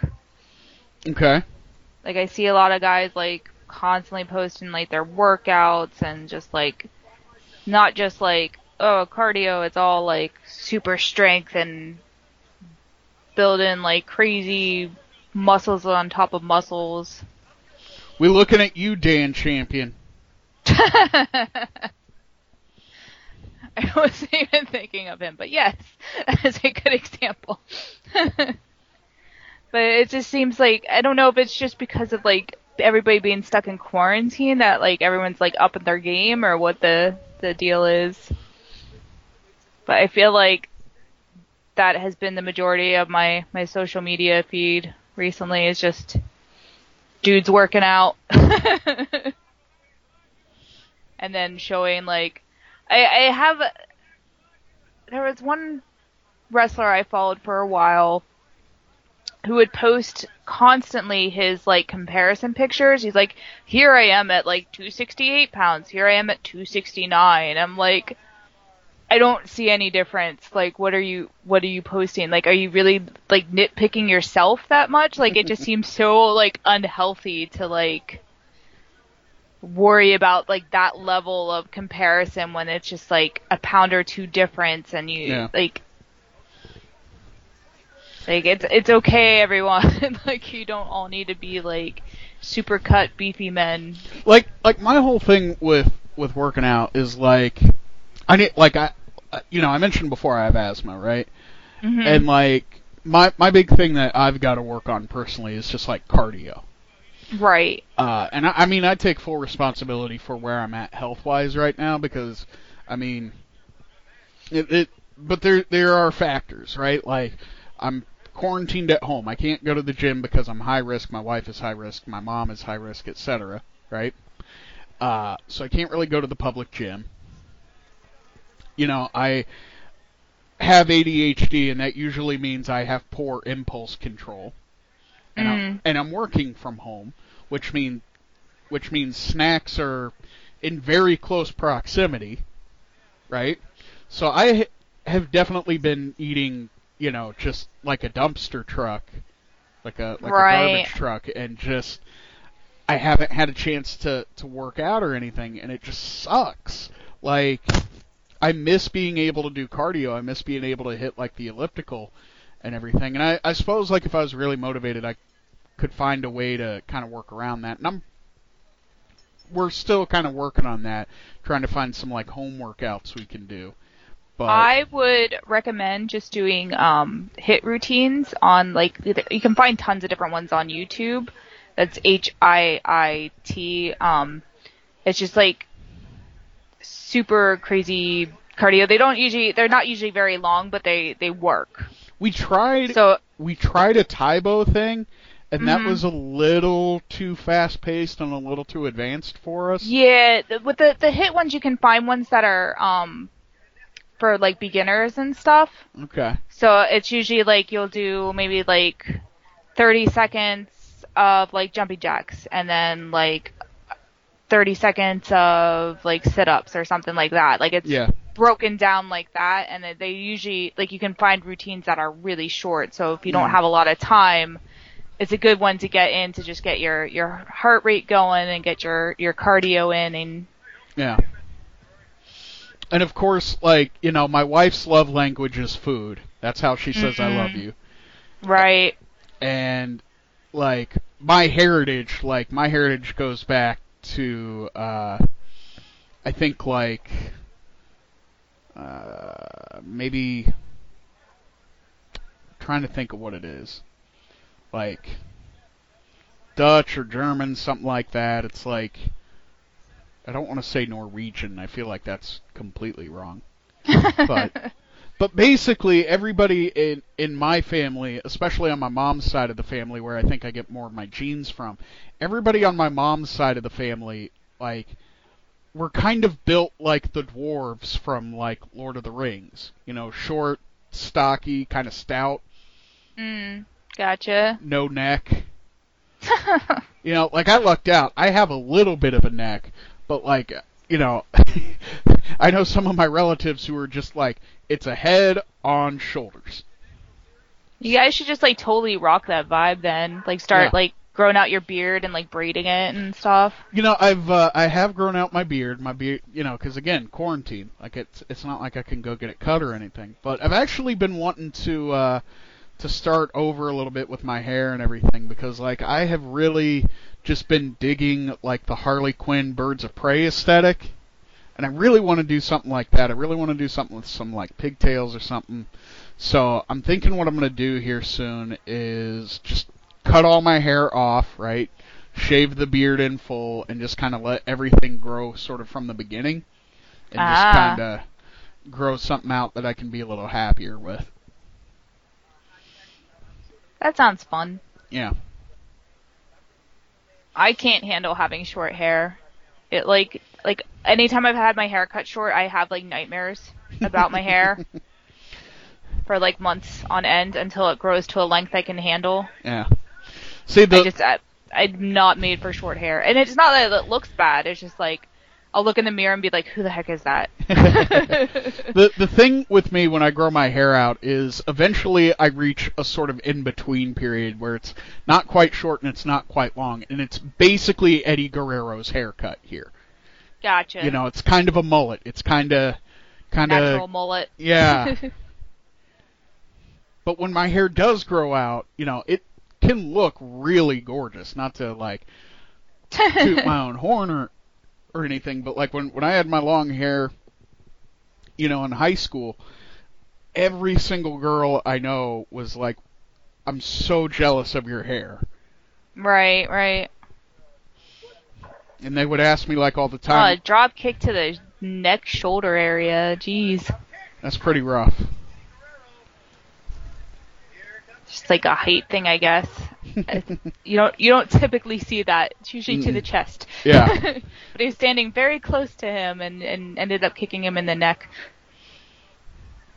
Now here's Guerrero with a with a Boston crab of his own. It's actually more like a lion tamer. It's like there we go. It's like It looks like his opponent has one hairy leg and one not hairy leg. I think it's just the shadow, Maybe like lighting, is making the the hair on the one leg seem more. prominent. Yeah. Yeah. Not used to seeing wrestlers with hair, like body hair. I Yeah. feel they they all shave for the most part. Yeah.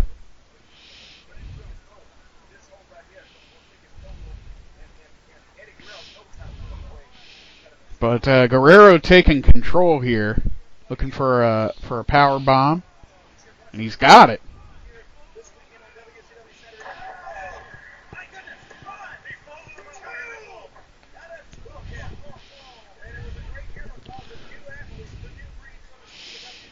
Ah. You know, the one thing I, I have missed about quarantine, other than like working out and everything, is uh, going to shows, going to like toy and comic shows and everything. Yeah, it's gonna be a long time before those are are really back in full swing. Yeah. I I do um I missed we're missing like Toy Con and stuff like that, which is hard. And uh, our beach vacation got canceled, I believe. It, it keeps going back and forth, but um. It, it's an area that if you, you go there, you have to quarantine for two weeks afterwards, Oof. and uh, No thanks. we're, we're, we're going with people that like can't do that so Yeah. they have to go to work like actually into a building to work they're not Yeah. working from home so we're we're we have plans but we have to like had to like alter everything Yeah. it'll it should have a similar vibe Yeah. but it, it'll missing the beach for sure Yeah. You know, I think you'll you'll appreciate this, Liath. So about a, a weekend or two ago, we uh, we were, you know, out uh, taking some time to get out of the house, and of course we're we're responsible when we go out. We wear, you know, we wear our masks, right? So Mhm. if you're listening to this, folks, make sure you wear your masks. Uh, be responsible. So, uh, you know, we, we went out. We went out to a mall uh, around my hometown, Lancaster, and uh, in that mall they have a sort of uh, old video game store. Mhm. And the store also has a couple toys and some other things, you know, some various sort of nerdy odds and ends. But one of the things they did have was a bridge playset for Star Trek The Next Generation. Ooh, I actually need that. I don't think I. I don't have a bridge one. Like the actual full bridge. It comes with like sounds and everything. I'll see if I can Oh, that's awesome. maybe I can find a picture of it online here and drop it in our Facebook chat. I, I almost picked one up at ToyCon the one year, but we were buying so many other Star Trek things. I'm just like, like we had like bags full of ships, various things. I'm just like, I don't think I can handle it. like like I don't think I need this one one extra one. Yeah. And this one was like still uh I don't think it was like uh say like mint in box or anything, but they definitely still Right. had the box. oh, nice, nice. I take everything out of boxes, so I'm terrible. I'm not like that kind of collector. I want to be able to play with the toys. It's like unless I'm buying the the toy for the packaging specifically, I will take it out of the box. Like I have a a Willow figure that I'm keeping in its package because it's just kind of like a little jobber guy. I think it's just like a little trooper of Yeah. some sort. Um, but the the package is like the reason I wanted it because it has like artwork of all the different characters on it. I remember Willow, everybody. You better remember Willow, and if you don't remember it, like watch it now and then like 300 more times. it's on uh, Disney Plus. Really? You have the access to that, yeah. I'm not sure why exactly. I guess just whoever. It's I think it's a rights for it Lucas. Yeah, I think yeah, it's a that Lucas might film. be. be- That would make sense because it was uh, uh, Ron Howard. Yeah. So I just I, I just dropped that playset in our Facebook chat. And I was showing that to my wife and she's like I might need that. Yeah, your wife is awesome, and you should probably get it for her. I probably probably should.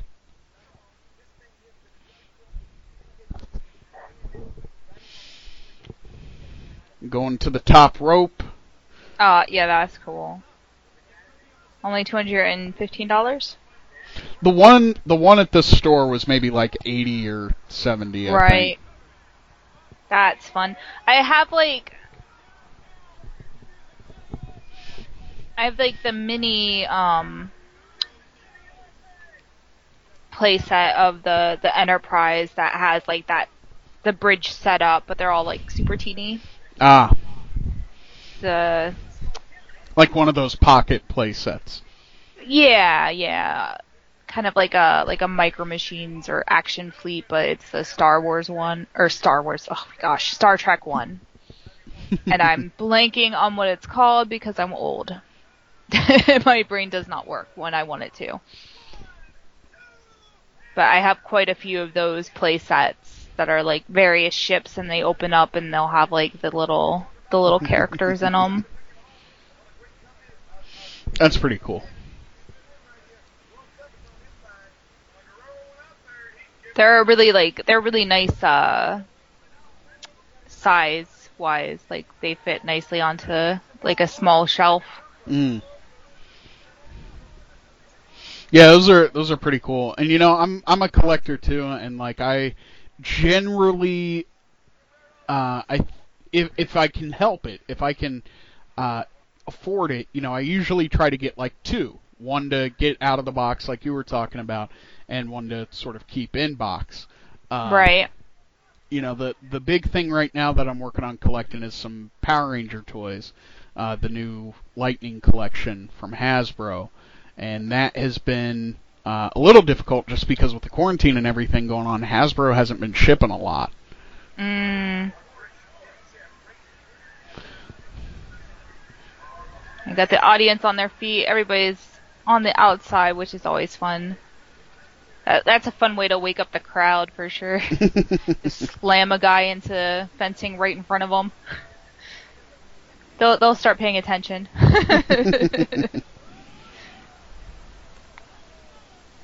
oh dear.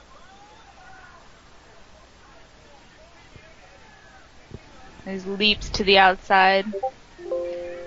I am fine with them when it's like a pay per view situation. hmm I don't much care for it when it's like an every show situation. like save it. Save it. Make the pay-per-view special again. Like when you're doing like all your your crazy high risk maneuvers on every show you're booked on, it's like okay, this is getting old. Like you don't want that. And Right. then you're just going to have to try and top yourself for like pay-per-views or anything else to get people invested again. So it's just like just save all that stuff for a bigger event, please. It's about pacing. yeah, like you don't need to do like suicide dives every time you're in the ring. It's just it's unnecessary. Oh, we got blood. We got a little bit of blood.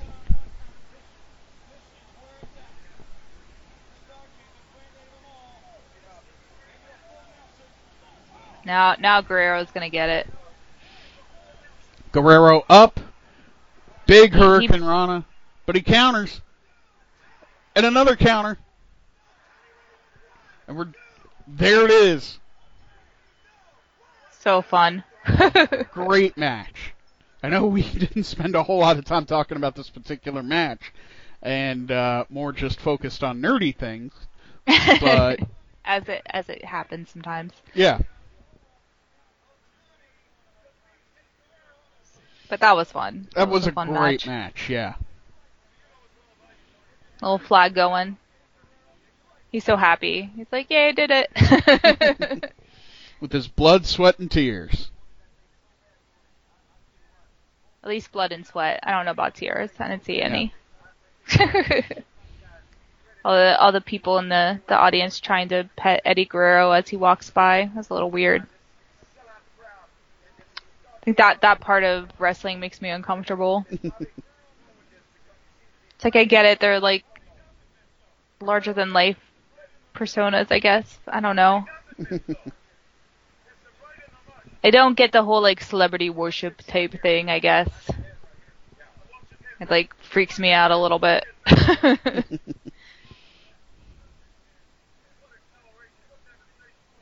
like you do know he's just like a dude, right? Petting him won't give you like superpowers.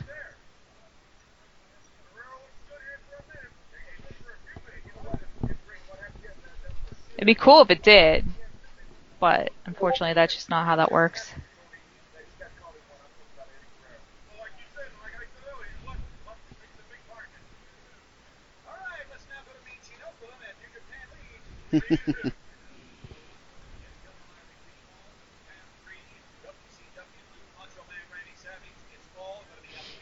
And now we get a Macho Man Randy Savage interview, which is Oh man, that Lisa Frank jacket. I don't think you can call it anything else. that is gorgeous. You know, it was already pretty on brand for Macho Man with just the the colors and the tiger stripes and everything, but Mhm. then to have the gold on it too. This this is great. And he just quoted Toy Story. Fantastic.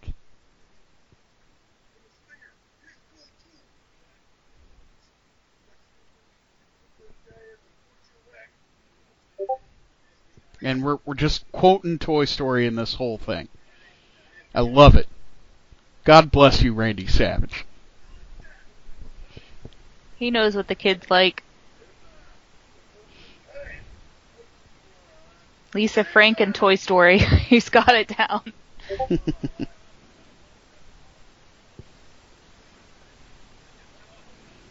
Like I feel like he should be a sticker. There should be a sticker of him in this outfit to to put in my my collection. Gotta get it. The the Macho Man Lisa Frank jacket sticker. I, I love Randy Randy Savage's outfits. Oh yeah, yeah.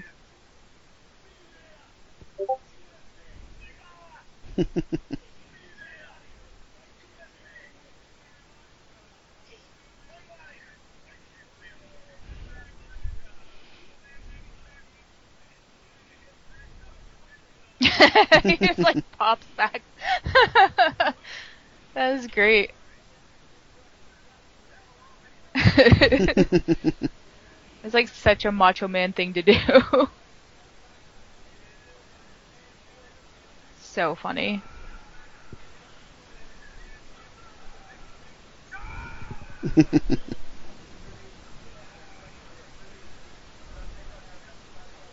Like headpiece is crazy. Aw, Santa Grammy's like, nah. That's a pretty cool headpiece. It's like almost like like I don't know, like a warrior type. Oh vibe. yeah, totally.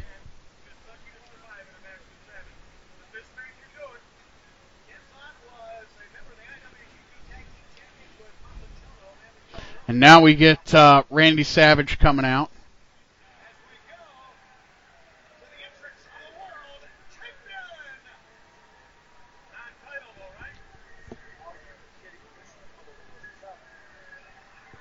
Oh, the foam cowboy hat. Sweet. Gotta love Randy Savage.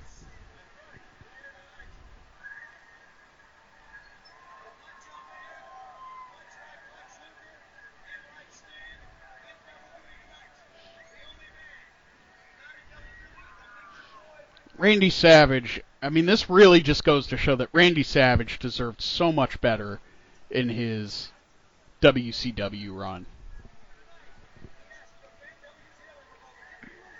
But yeah, like, I figure pretty much everybody did.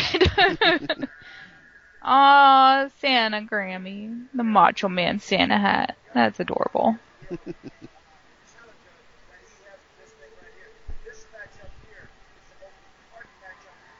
That would be me.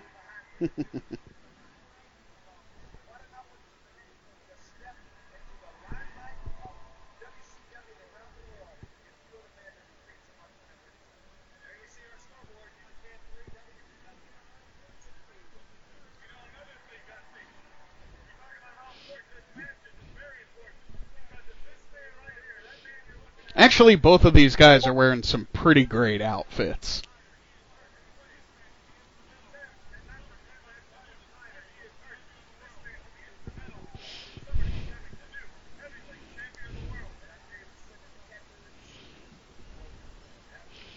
I really wonder how Randy Savage like designed his outfits. There, I feel like there's got to be like a documentary somewhere about that. Like some some part of that is listed somewhere.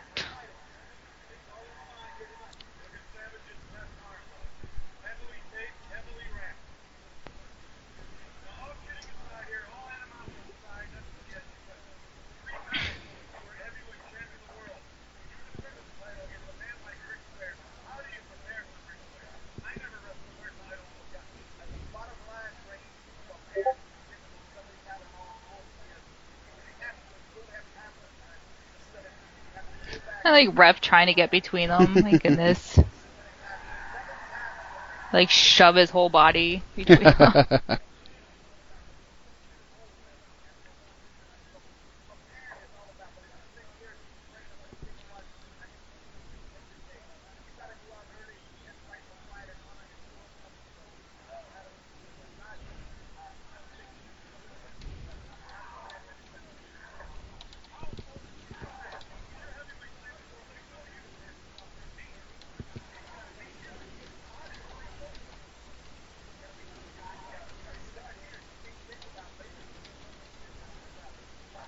They both have such vibrant gear.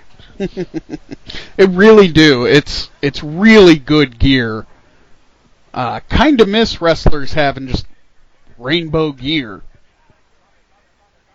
That's something we need to bring back. I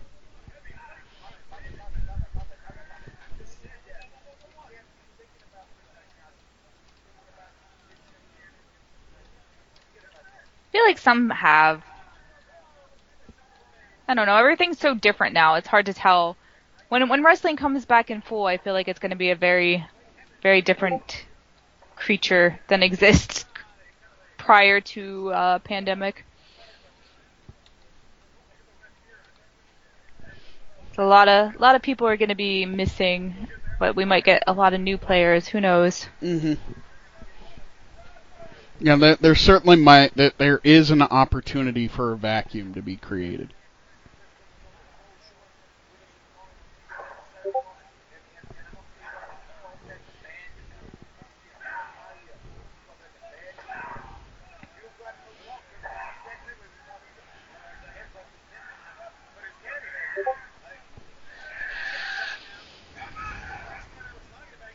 That seems uncomfortable.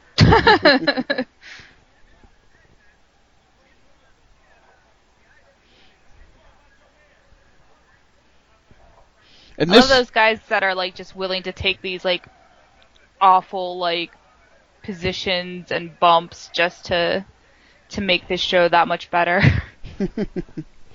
well, what I what I love here is how well this guy is playing off Savage. mhm. Yeah, they're definitely working well together. Yeah. That's uh Hiroyoshi Tenzan.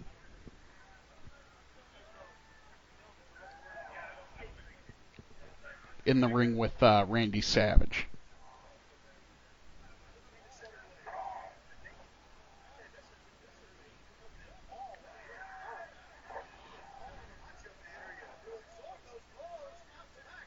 He's actually still competing as of 2019.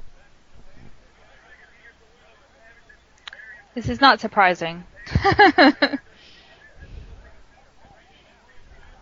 feel like uh I don't know. I would say Japanese wrestlers seem to have a longer Longer shelf ring. life.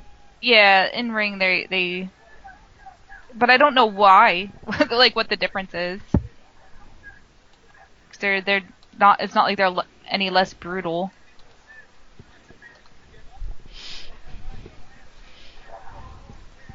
But I mean, good for him. Mhm. I think uh, I don't know if it's just the drug culture during this time period was more prevalent in the states that it kind of screwed up a lot of the wrestlers with and not just like like steroids and stuff but like painkillers and cocaine and whatnot. Yeah. He was also in a in a video for uh, Yana Oshi Good Vibration by Japanese metal band Sex Machineguns, which sounds amazing. Yeah.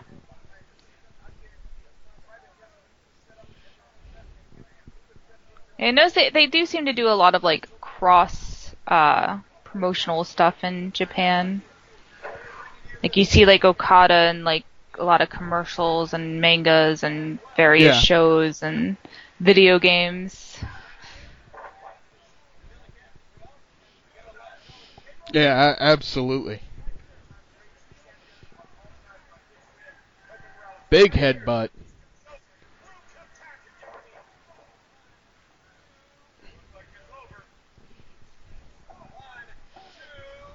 I mean, dude comes down with like a pretty, pretty amazing like devil horn warrior headpiece. That's pretty metal. Mm-hmm. And then Rainbow Tights, which Yeah. is fantastic.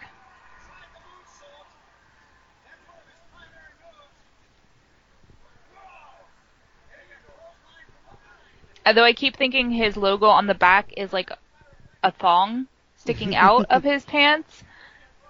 I'm like, oh, dude's got a whale tail, but it's it's literally just his logo. oh, dude's got a whale tail. I, I think they they made the horns too long or something, so it looks like Yeah. underwear Yeah, I can from see a that. distance. Big elbow drop from the Macho Man. And there it is. Randy Savage is your winner of this match.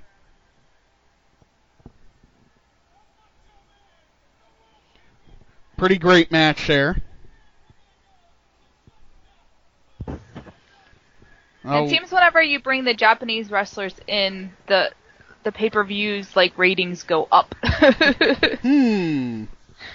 I don't know why that is. So we're we're all tied up here. New Japan Professional Wrestling three points. World Championship Wrestling three points. So the World Cup of Wrestling is all tied up.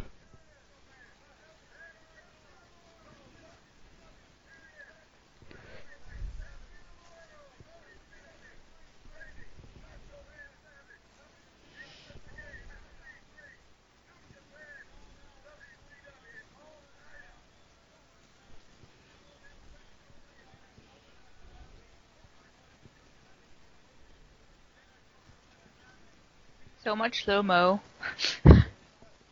what was that Heenan?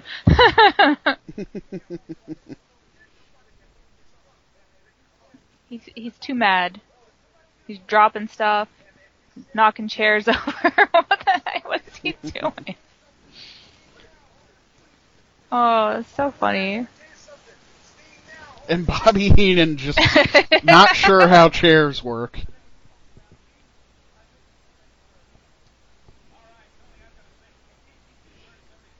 And here comes Mean Gene in the back.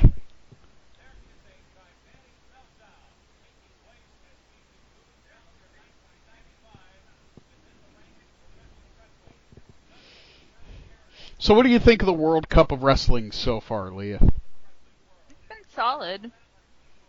You take away Luger and everything's great.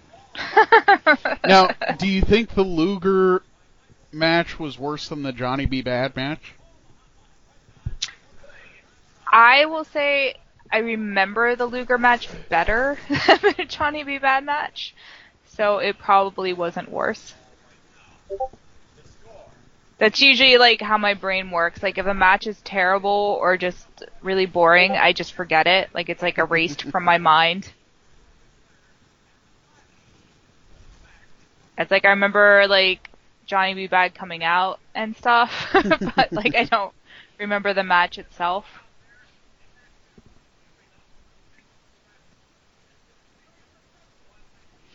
Ric Flair's got like a personalized Gold's Gym shirt. It's interesting. I used to belong to a Gold's Gym. I actually really liked it. It was they had like a section for like for women specifically. So if you didn't want to work out like amongst the men, you didn't have to Sure. Like a little privacy area to do like your your strength stuff. And then you go upstairs to do your cardio and they had like the TVs attached to all the machines. Mm-hmm. Now, now, Liath, uh, as as a as a woman or as a girl or I'm trying to find the best way to phrase that. Uh, like when when you went to a gym and worked out publicly, did you feel more comfortable working out in private, like kind of away from the dudes, or or was there like a specific preference or anything that you had, or did it just kind of depend? I am just a socially awkward person, Sure. so I prefer to do everything just kind of by myself. So like if I would use the the privacy, like I would go into like the private rooms when I could, because then I didn't have to like like I could be alone. Because usually there weren't any like there wasn't anyone else in there because everybody would be out on the main floor. So I always feel like everybody's like staring at me. but I, I, it's more just because I'm awkward. Like I don't like being around other people too much. but like at the the gym I go to now, it's it's pretty small, so you can't really like get away with that. So I usually Yeah. just try to go at times when it's like less busy, just so I have access to all my machines. Sure. Um, I don't feel intimidated by anyone else. Like I'm just doing my own thing. I don't really care what anybody else is doing. Uh, it would be nice to be shown some more like lifts and stuff, like. But eh. I guess I, I will never do like stuff that needs a spotter because I don't have anyone to do that for me. So there's that.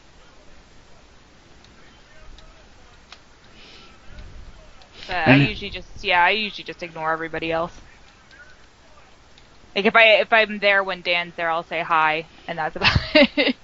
and then we go off and do our own stuff.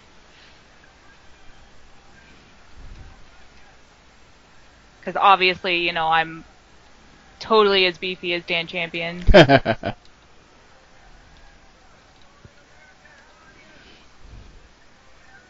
I do hope to get back eventually to the gym, but I just still don't feel comfortable with everything. yeah, I mean it's definitely not safe yet. Like I'm fine with having to like wear my mask and stuff. Like obviously I'm not going to go out without it, but I don't know if I feel comfortable wearing it while working out. Cuz that would just be a long time in a mask and I'm not used to that, hmm seeing as I am not a luchador.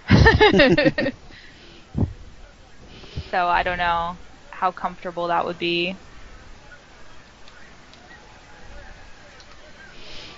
I should just suck it up and do it, but I'm trying right now to just get my um my hip and knee under control because I Mm. keep having issues with that. Oh yeah. Like it like keeps flaring up on me for whatever reason, and then like I try to do my physical therapy stuff. I have uh, all kinds of resistance bands that I use at home.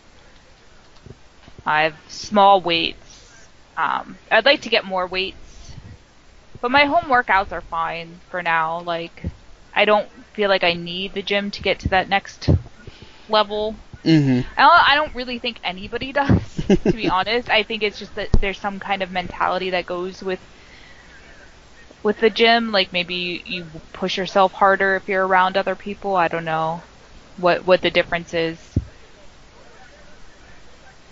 Maybe because that's like literally all you can do at the gym is work out, so you're not tempted to just like watch TV and be lazy. I don't know but I try to do at least my physical therapy every day, and then uh, been stepping it up little bits here and there with other strength exercises. And once that's like, like I'm not trying to do a lot of cardio right now because I've cut my calorie count down quite a bit, so I don't really have the calories to burn. Right.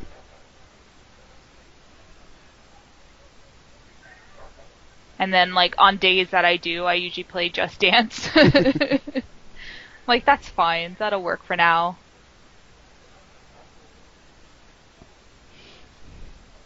I'm such like a homebody anyway. Like I don't really go anywhere. Even like quarantine hasn't really altered anything for me. it's like, oh, I don't have to go anywhere. Like that's perfect. Like I'm totally fine with just being in my house. But I also have a yard, so it's like I have that like step up from a lot of people that I know, like because I know a lot of people that live in New York and stuff that don't have access to like a backyard of any sort. Right. So it's like I have my, my what I've been calling my outdoors time. I'll can go and like sit out, or we can go even go for like a walk. It's not usually like safe enough to do that because anything outdoors is not really a, a risk anyway. Right.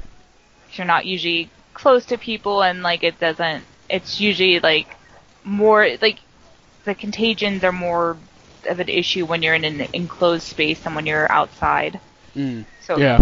out any outdoor activities are are pretty darn safe to do. So that's basically what we've been looking at. Like I think we're going to be going to the zoo and stuff like that, and probably play mini golf and different things like like outdoor activities, which is fine. And I'm not one who gets like like I do fine in the heat. I've seen a lot of people complaining about the heat, and I'm just like, no, I will never complain about the heat because I like pray for it all winter long. I'm like, please come back, sun. And people will be like, "It was a mild winter." I'm like, "No, mild would be like if it was 60 degrees all winter long. That that would be mild. Anything below 60 degrees is freezing to me."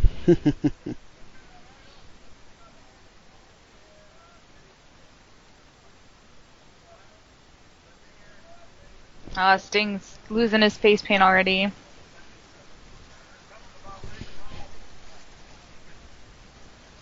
That is an interesting hold. What would you call that? Uh, a face clutch. It seems so uncomfortable. His shorts are so so shiny. They are. They look like they would they would glow in the dark. Yes. Yeah, they're very um it's like highlighter yellow, Yeah. green.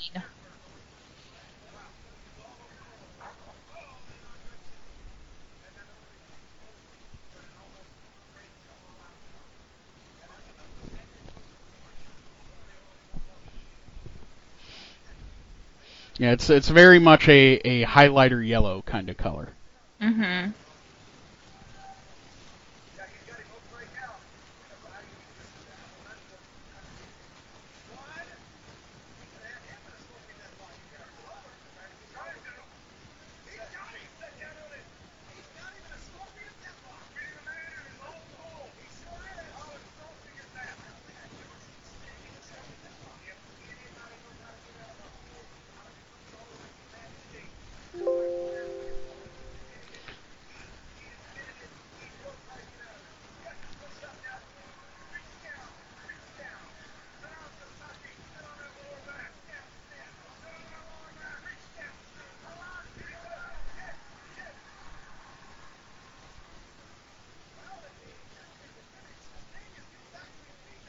Hmm.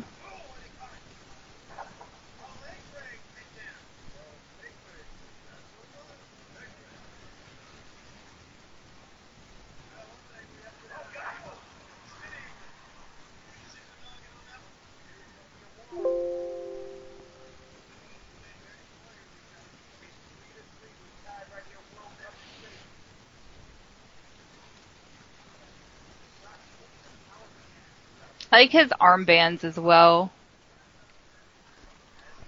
They're pretty sweet. Yeah. It's like a like power wristbands. I don't know. I don't know how I feel about the match overall. Like it's solid. It's just again it's a lot like it's slowed down quite a bit.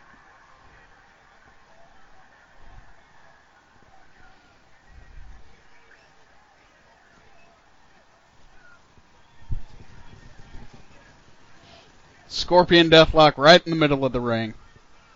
And crowds on their feet. Guy in the red jacket just lost his mind. And really, this just goes to show like how over Sting is too. Oh yeah, yeah. He's easily the most over like face in WCW at this time.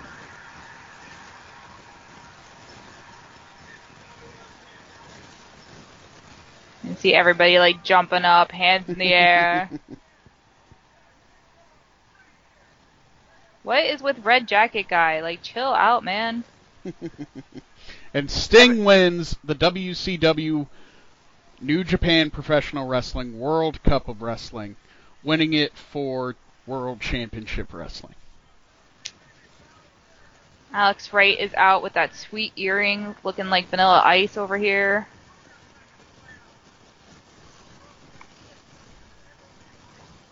Yeah, it's a little bit of a vanilla ice look.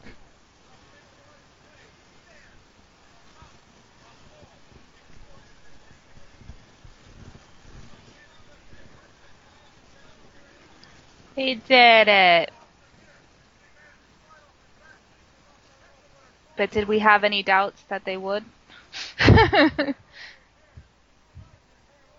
like, did we go into this thinking that New Japan would would have a chance of winning? So this was this was a solid concept overall. I I would almost say it kind of needs its own pay per view. Yeah, it would have been cool as like an annual event. Yeah. I feel like that was a, a missed opportunity, but I don't really know like what happened with their relations and whatnot throughout the years. But that would have been really cool.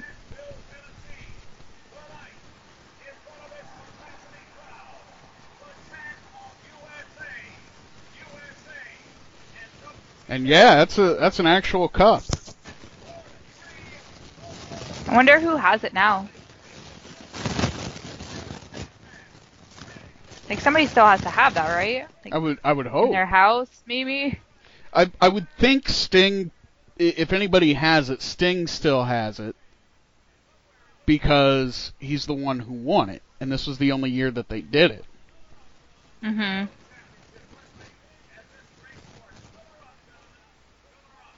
Like their like they have the special USA Japan shirts. Like the World Cup t-shirts.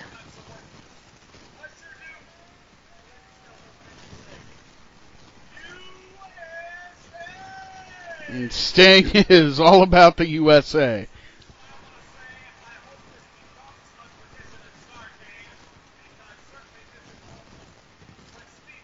Apparently Benoit did not get the memo to wear his shirt. Well, he's he's got to represent his own group, you know, the Four Horsemen. Oh.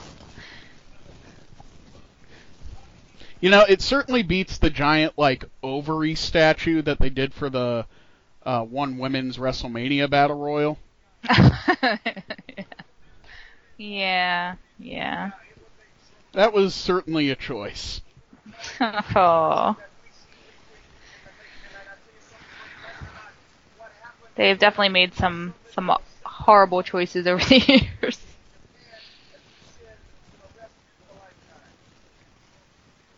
You can see him carrying the cup in the background. We got it. That's where he keeps his keys now. It's just filled with candy.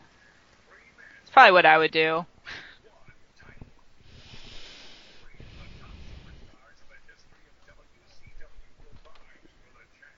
Triangle matches.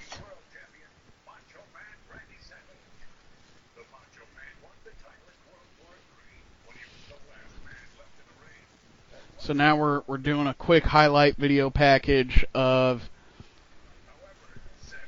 how how Randy Savage came to be the WCW World Heavyweight Champion, Luger's uh, emergence in WCW.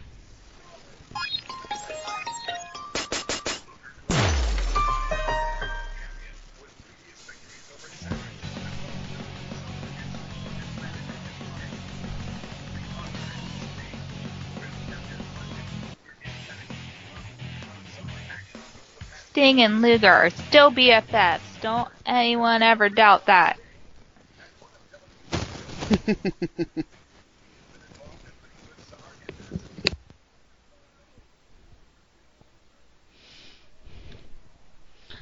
really, the whole Sting Luger thing is just, you know, Luger's a bad guy. Sting, come on. Sting feels like one of those people that would just constantly find himself in abusive relationships. You know, like just get taken advantage of by like literally everybody he knows constantly. But then he still stands up for them. It's just sad. He's very easily manipulated. Sting wants to believe everyone is the good guy. There's no such thing as villains in his world.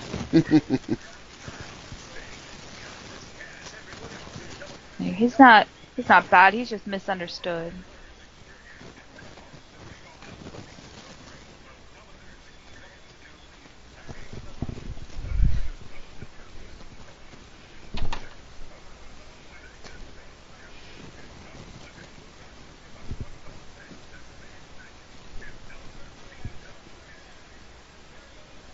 Would you agree with that? What was the question? Sorry. Is it the uh, most? Now I forget what they just said. most anticipated match in WCW history.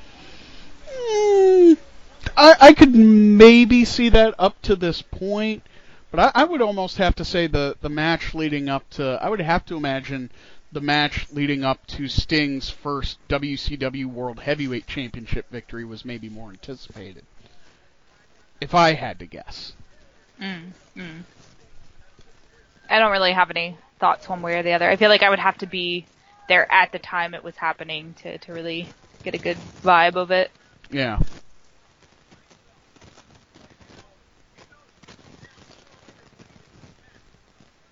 The, the the audience seems pretty hyped.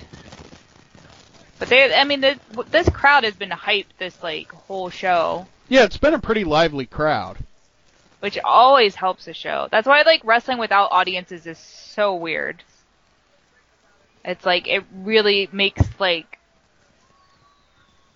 like it gives you a good feel for the show. Like that's why a lot of times they'll go to wrestling cities on purpose because they know that the crowd reactions are going to be that much better. Right. Like Philly and Chicago, New York. Like those are all all big ones where you know you're going to get like some ridiculous like crowd reactions. Good or Although bad. I do not like, and I guess this is probably stopped since there's no audience currently, but I don't like the the trend they were doing of, of catching audience reactions. Yeah, that seems a little little weird to just consistently like. It seems more like they're trying to catch those and prioritizing those over something more important. It feels like. Yeah, it's it's been it was overdone because it's like they would miss important things in the match to show the audience, and it's like Yeah. no, like you go to the audience when there's like a lull or like you know there's going to be a rest hold or there's like some kind of situation that you need to like kind of just get off the in-ring action for a moment, whatever, like just not every 5 seconds trying to find like Ms. girls and that like Undertaker guy, like those those reactions are are a lot rarer than you think. Not everybody's gonna be a meme.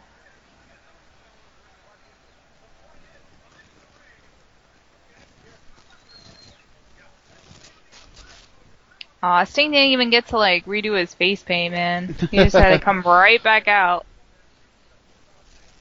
That's rough.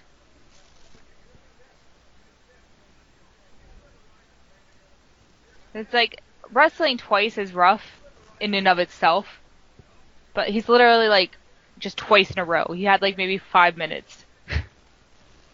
like get some water, go to the bathroom, come right back out.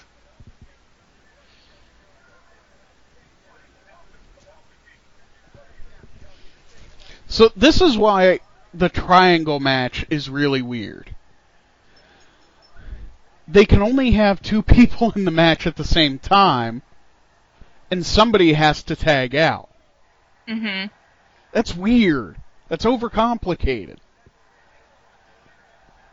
And like, why would you tag out? Yeah. Like, uh, I guess it's gonna have to come down to like, like if you're really getting your butt whooped and you're almost beat, then you tag out. Yeah. I have a feeling there will be shenanigans with people tagging themselves in Mhm. at some point.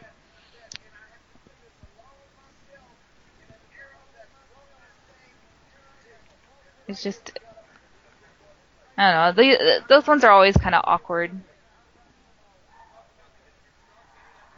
Like I've seen tag matches and stuff like that where you'd have to like tag the other team that isn't your team, and it's just like it's always so weird.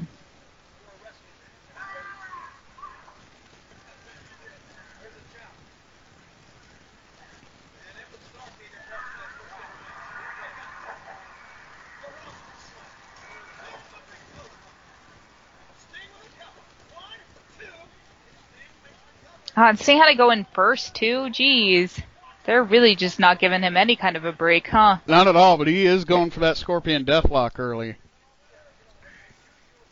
Oh, why not? He's tired. He wants to go home. Get some dinner.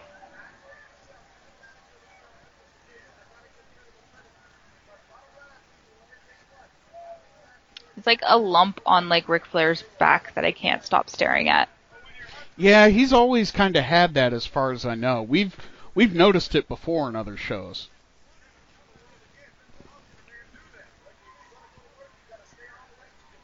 It could be like a million things. It's just for some reason my eye is especially drawn to it in this match.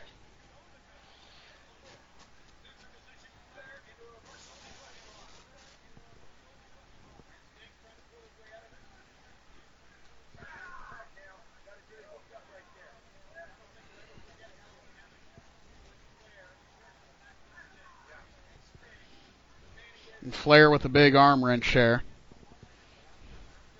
And there is certainly some. I mean, they have built some animosity between Sting and Ric Flair since Halloween Havoc. You know, since that all Mhm. went down. But I mean, again, like between this and his friendship with Luger, it it really does make Sting just look like the world's most gullible guy. Oh yeah, yeah, he's he's terrible with that. I think they had it back the party to see the, the head brass back there. I wouldn't let Luger stand on the apron. I would, I would be like he's he's just a fool. But we love him anyway. That's probably why people love him so much because he's just he seems so innocent. He's always willing to give people the the benefit of the doubt.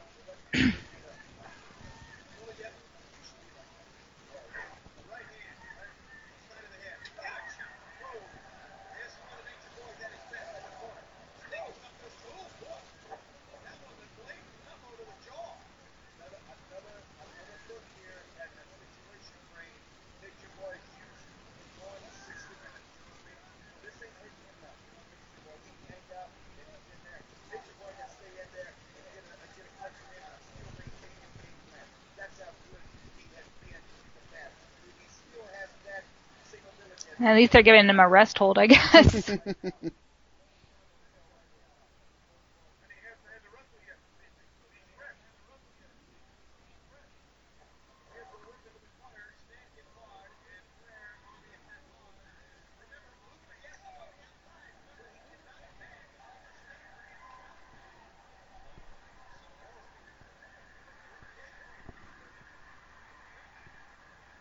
And that woke Sting up. Hmm. Big hip toss.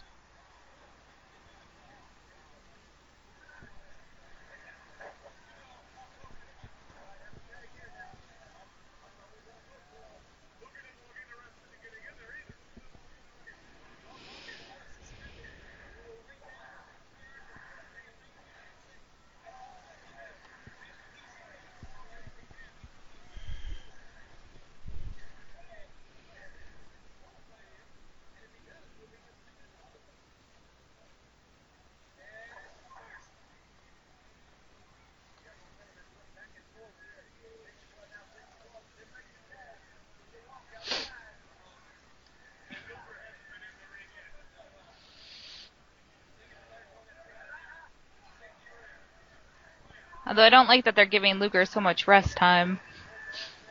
Like he's gonna he's gonna come in hot, right? if he ever gets to come in. if he ever gets to come in, that's right.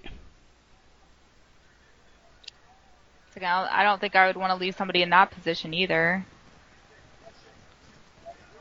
Strategy here is is crazy.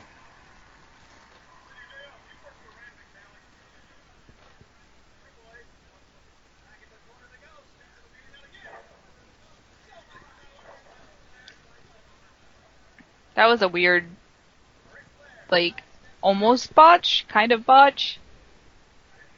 Like, even if Flair hadn't stepped aside, I don't think he would have gotten hit by that.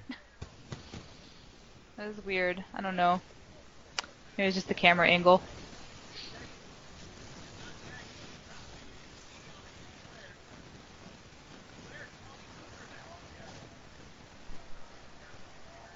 I mean, if I was Sting, I would just tag out for now. Take a take a break. Sheesh. I'm getting tired just watching them.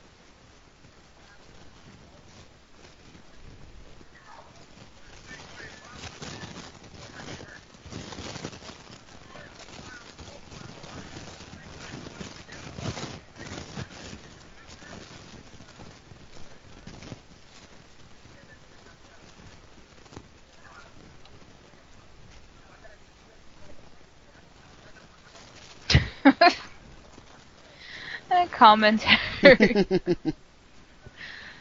oh.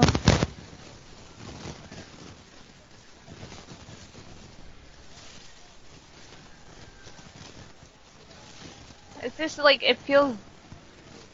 I'm gonna have to say boring. like nothing's really happening.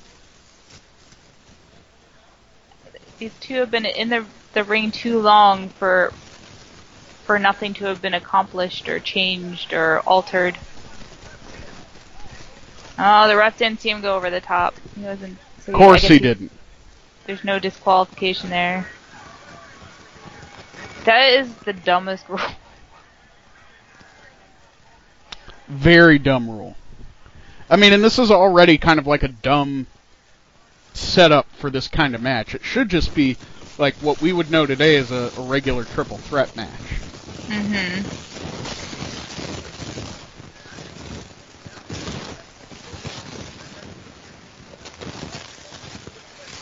Well, I feel like, like, I mean, WCW always tried to come up with interesting ideas and different match types, and sometimes they worked, and sometimes they just didn't. Yeah. Like, there's no motivation for anyone to tag out. Like, that just would be a, a bad move.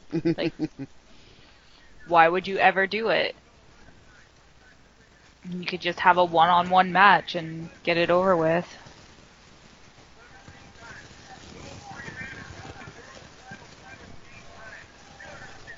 It's just kind of like, and it, it gets like a little frustrating to watch because it's like you're expecting things to happen, but nothing's really happening. It's just like a regular match, more or less.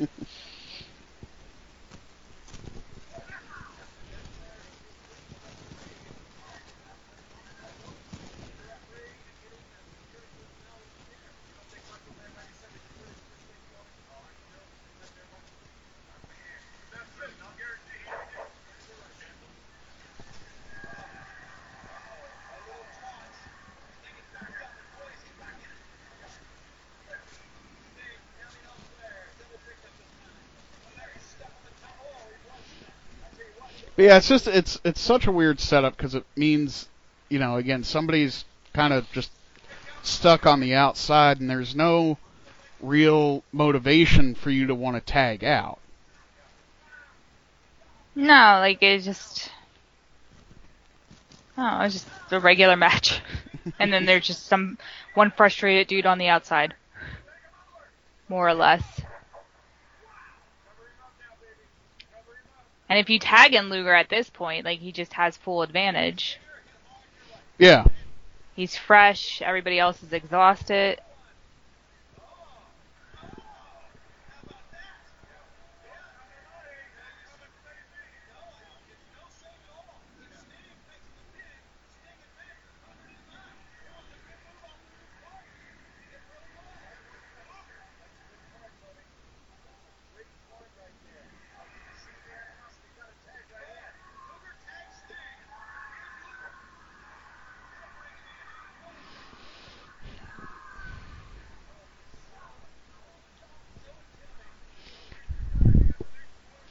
But you know, it really goes to show just how great uh, Sting and Luger, and even Savage at this point, you know, their their overall stamina, being able to wrestle, you know, twice in a night. That's not something just anybody can do. Right, of course.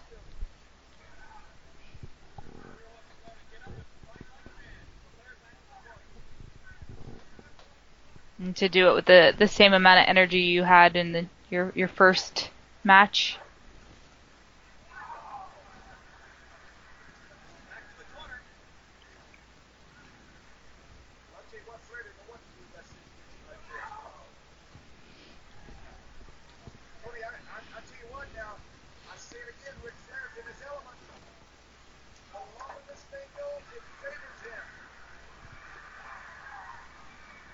Oh, I can't knock Luger over. He too strong, boy. and go for it. Flair down, Luger on the attack. And again, they're all like that same like shade of hot dog.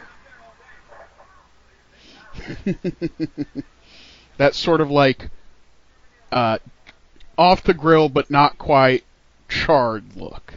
Mhm. Because again, tan. So tan.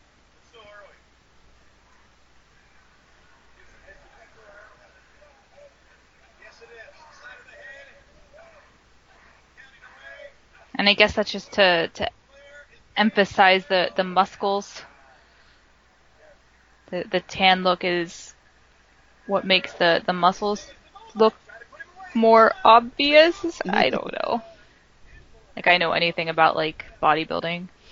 I don't know. I think I think being tan just has like I don't necessarily know that it makes muscles stand out any better necessarily. Because I mean, look how good Alex Wright looked in his match. Like there's he definitely had some definition without being tan. Yeah, I just know like if you look at like any like pro, like professional bodybuilder thing, they always have like the the super fake tan, like shiny tanness. It's weird. It's like so unnatural looking.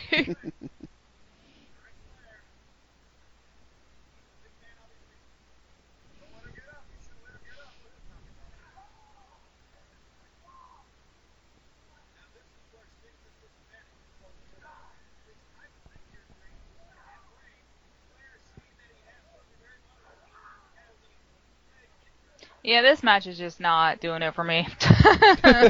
I like keep zoning out. Do you think do you think it would be a better match if it was just a straight triple threat?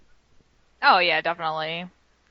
It's just like it's basically like a tag match with one extra guy. Yeah. It's a handicap match.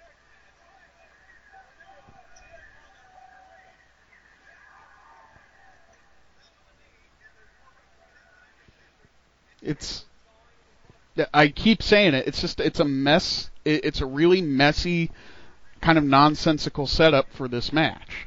Because Right. if you're a competitor in this match, arguably you want to stay in this match as as much as possible.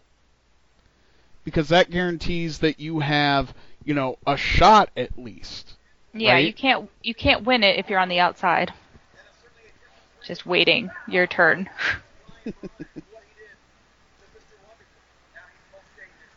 but it's just so like I don't know. It's dragging.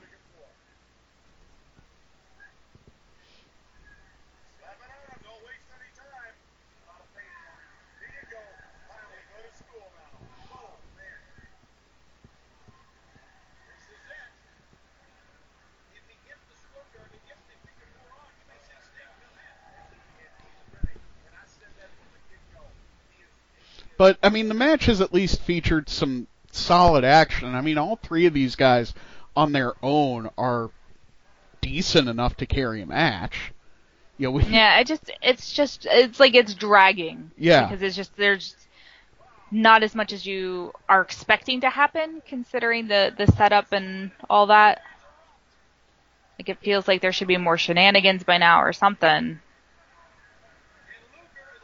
And of course like everybody's so tired at this point. the audience is tired, the wrestlers are tired.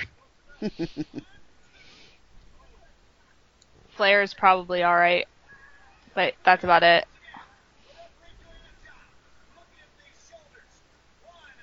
And there's been a lot of these like hold spots in that that just slow everything down too.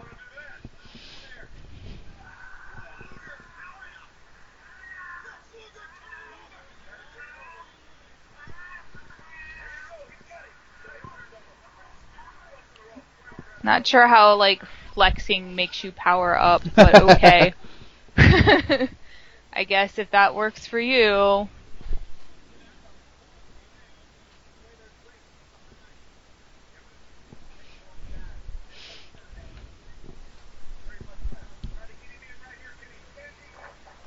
big suplex back into the ring though. Mm-hmm. That was a weird like setup too, because it's like you know they're never gonna do that like spot to the outside. It just doesn't Yeah. happen. like I guess some people are still fooled by that. What a way to end the year. RJ, what a way to start it at Nitro. Yeah, and, and one thing about this that makes you more Ric Flair, that you get to have a brief, like we said,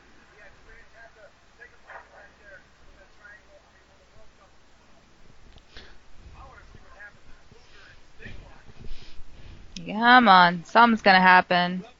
They're smacking each other around a lot. I find it funny that Flair is wearing red and yellow boots. Yeah, very Hogan-esque. Yeah.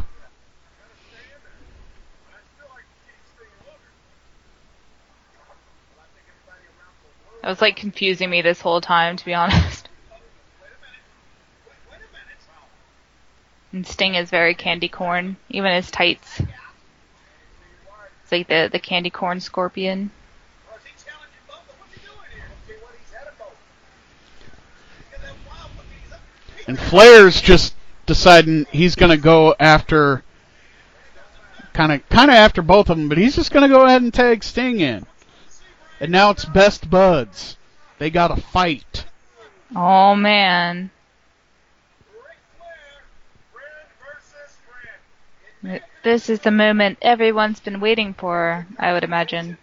Transpiring right here. That's Starrcade 95. They're getting ready to hook it on right now, baby. Yes, sir. They both respect each other. They both have anger. Yeah, and really this should have been this maybe should have been the moment that they had Luger kind of turn on Sting. Like just full on. No, but they're best friends forever, no matter what. Like given this this whole storyline, you can't fault Hogan or Savage for being paranoid of Luger. Because he has shown that yes, he is going to turn his back on them. Right? Like Hmm. as as much as it pains me to say that Hulk Hogan is right about anything, this much he's at least right about. Gotcha, gotcha. When's the last time that these two locked up? Last time these two locked up? Super Brawl number two. What don't you know? Oh, Dave, do you know Milwaukee? That's that too. Sting defeated Lex Luger to become the world heavyweight champion. Sure did. You got SuperBrawl. I would imagine everybody's on on the side of Sting here. Yeah, I would hope so. Sting's really kind of over. I mean, Flair is you're, you know, Flair is always kind of going to be over, right? But Sting is is really I mean, the iron is hot on Sting. Like the crowd is into him. mhm.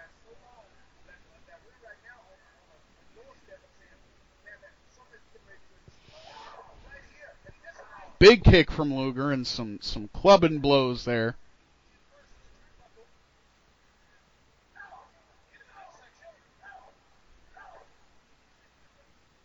Those are friends. Well, what would Luger do to you if he didn't like you?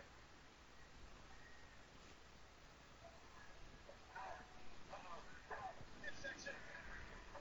Taking Luger down up close. There you go. Whoa, oh my goodness. Would you do this to your friends? No. And Luger with a Manhattan drop, but Sting counters with a clothesline. Now, Liath, we know we know you're a big fan of like heel tactics in wrestling, but how do you feel about friend versus friend?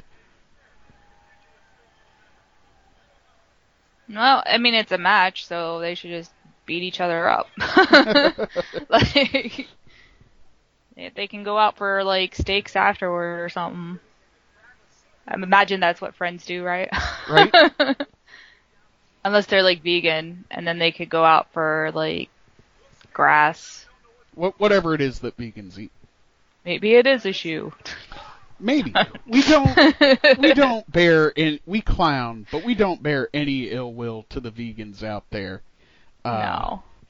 uh you know that's do do whatever it is you know that that you're into common sense uh No, my my only thing is like I could never be vegan because I go to extremes with stuff and I Yeah. would have to like look up the ingredients to every single food item I eat. And I would be like, "Oh, well, this red dye number 4 is actually an animal byproduct, so I can't have it." like I I just I can't not go to that level and I don't know why. But then there's like some people that do, and I'm like, well, you're not really a vegan because you drink that tea that has like raspberry flavoring, and that's an animal byproduct. so you're lying to me. You know, the same with like people who are like straight edge, but then they drink coffee, and I'm like, no, like that is not straight edge. That is still a drug. you are wrong, sir. like I I could never go vegan or vegetarian just because, you know, I I like bacon and steak and a lot of other meats. Yeah, I try to go more like local and just stay away from like uh like the the more corporate farms and stuff that actually are much not so kind to the the poor animals. I don't appreciate that. But, you know, I do what I can. Although, of course, with like quarantine, and everything is like you take what you get, you know. Yeah. I'm not gonna turn down like free food that like like I have uh like my father-in-law works for a grocery store, so he brings us groceries every week. Mm. Like I'm not gonna say no to any of that, and I'd much rather eat it than waste it because I feel like that's a bigger crime than like if the animal's already sacrificed, been sacrificed, and and all of that. Like I would rather consume its flesh than throw it out. Like that seems more offensive in my mind. Well, okay, that's that's pretty metal to say consume its flesh. that that is just more or less my beliefs. I'd rather yeah, I'd much rather consume its flesh than toss it in the garbage. Like I've seen people do that and I'm just like, how is that any better? Like if if the meat is put in front of you and you waste it, like is that better than just like can like just eat it? I don't know. Like it seems more more hurtful to waste it, I guess. But that might just be my my interpretation of the world. Big boot from Sting there, though. Speaking of shoes, bringing and it eating back. them. Yeah.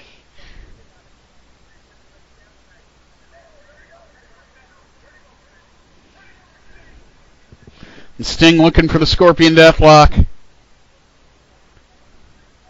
Can't get Lex over. Luger grabs the ropes.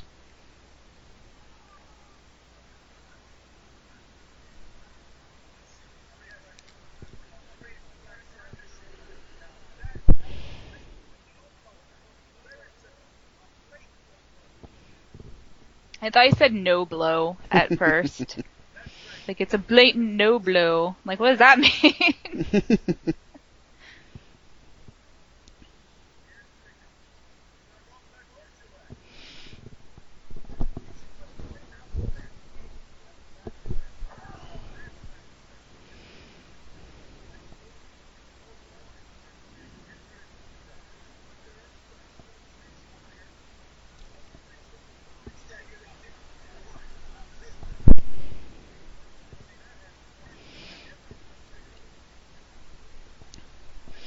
Luger with the whip.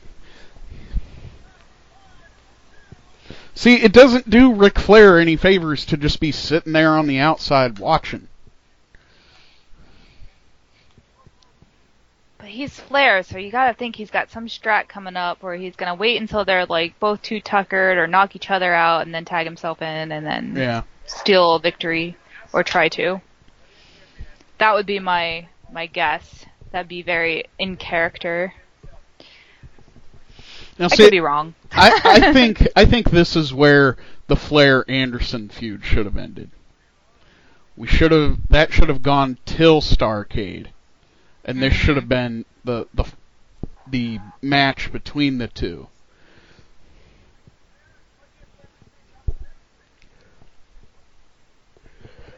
Love pitting best friends against each other.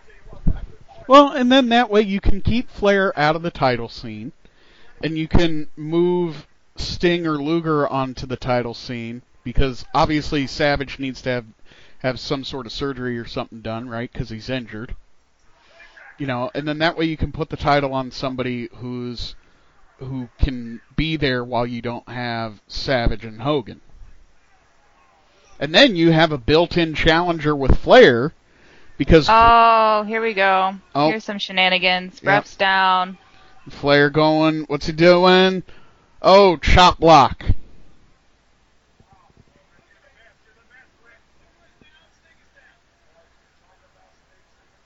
Everybody's outside the ring. Flair's all like, "What? What's going on? Yo, They count count 'em." Good, good times.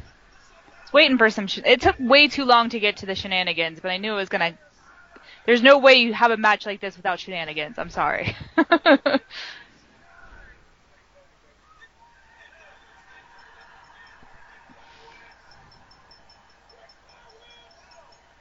and there you have it. And Flair wins on a countout.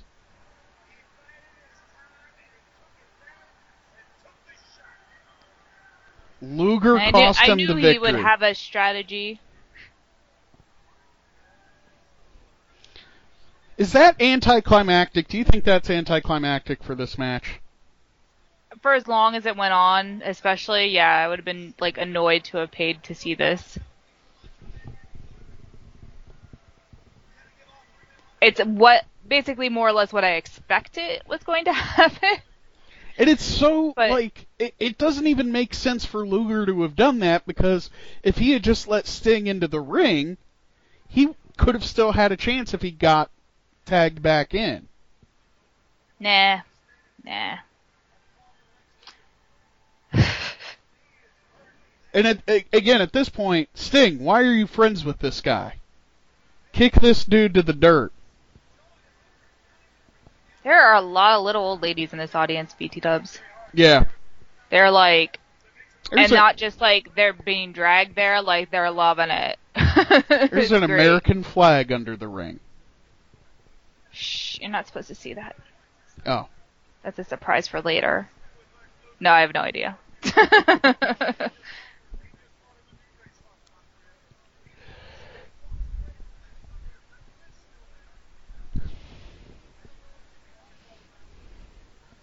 one lady in the front is so fancy. She has like a million necklaces. She's got her makeup and her hair done.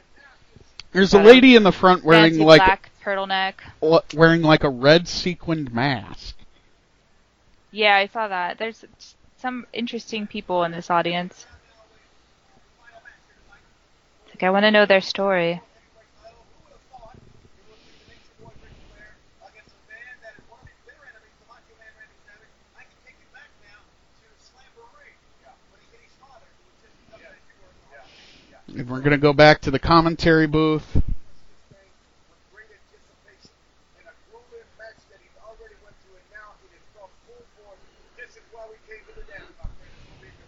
And you know Savage, he's pacing up this hall. He's pacing up this side of the room. His hands are soaking wet. His knees are knocking. The man's looking for help. The arms wrapped up. The back hurts. The neck hurts. Now he's got to leave the dressing area, get into that ring, and wrestle that man, Ric Flair, who's done it 11 times and is going to do it the 12th time. Savage, it's the end of the year, and maybe the end for you. Now, from 1983, Ric Flair won his second World Heavyweight title. He can win his 12th. And right now, we are ready for introduction of our main event match for the world title with that. And we're getting ready for the main event. Yeah, uh, Liath, I think you're right. I think it took way too long for any sort of heel shenanigans to happen, and even when it did, it was anticlimactic.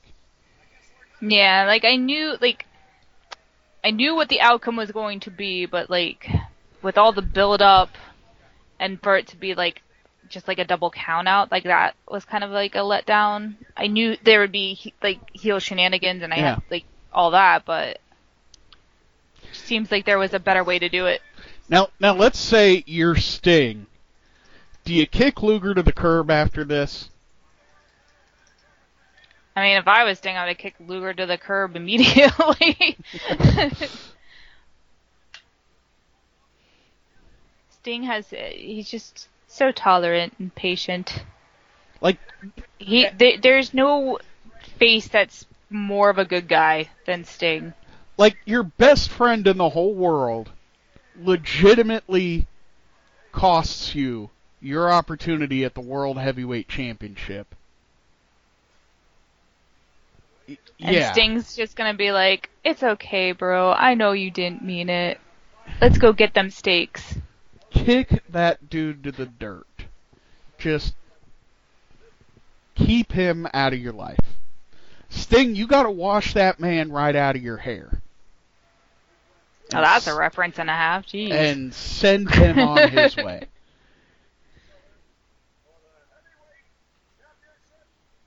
used to play that song on the piano.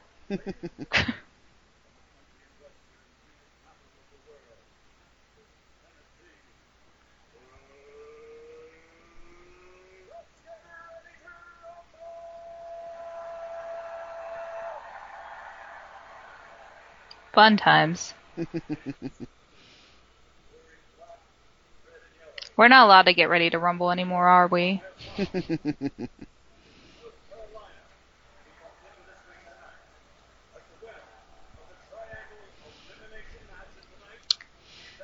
God, could you imagine if it was like Stinger Luger and they'd have to wrestle a third time? like set this all up like like if you really paid attention to like the booking of this show, you knew who was gonna win from the the very beginning. The fact that uh, Flair was the only one that didn't have two matches. It's like, of course he's gonna win.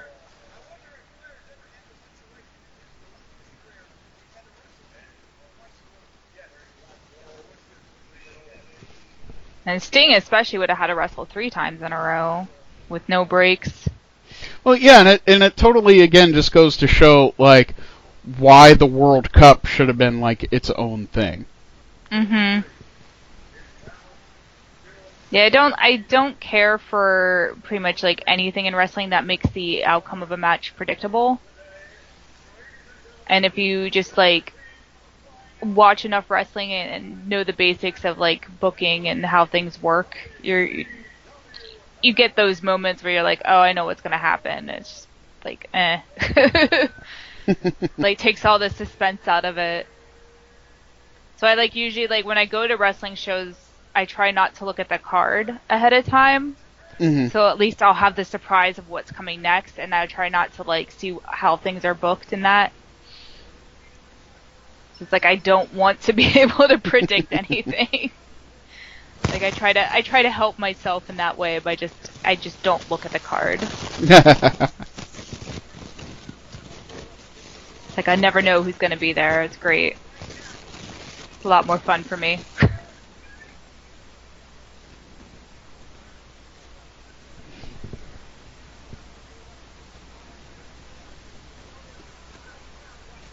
Macho Man ripping his shirt Hogan style. God, Randy Savage is so much better at everything.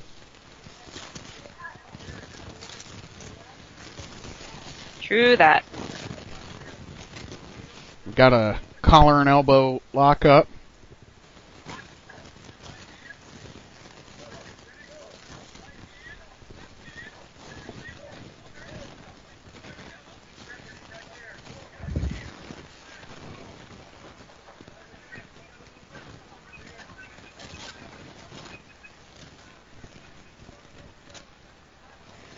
What? Paul Orndorff? Mr. Wonderful. Oh, he is not happy.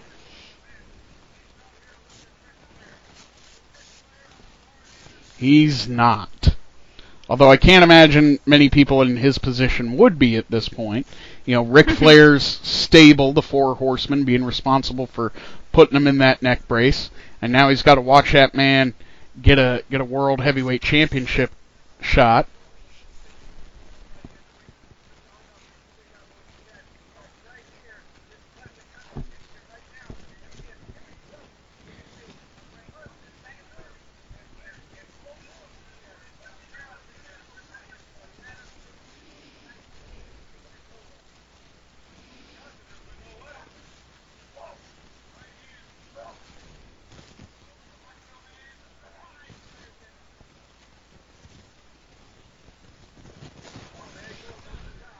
And you know, speaking of some heel shenanigans, Flair really getting into it with the ref there for a second.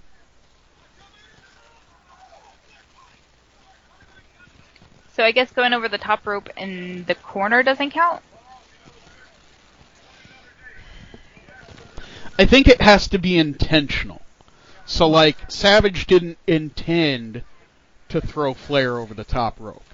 Ah, they're they're able to tell. Yeah. Oh, there's that fancy lady. She's so fancy. Uh, it's not necklaces. It's like bejeweled like decoration on her shirt.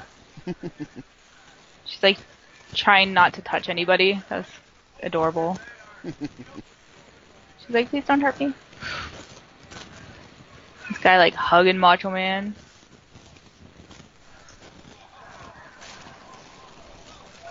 That kid definitely went to a wrestling school at some point in his life.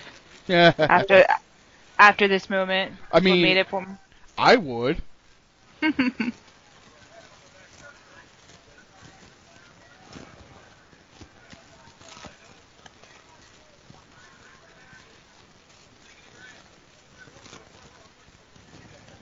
Aw, he's making fun of the little old lady. Don't make fun of her.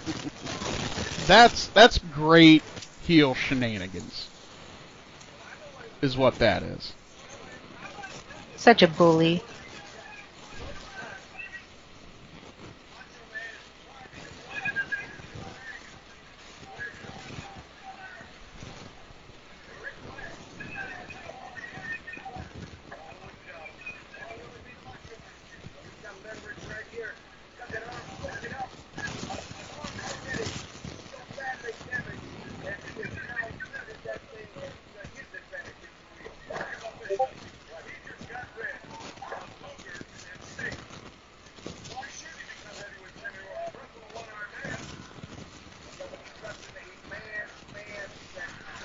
Flair with some some s- s- yeah some big knees there to the Macho Man. Sorry.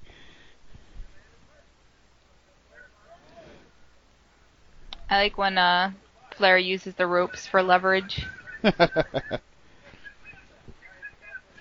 that's It's just- something you it's a- don't see a yeah, lot it's just it's so smart though. Yeah.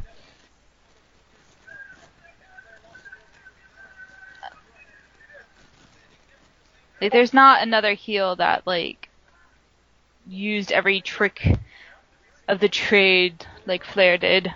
if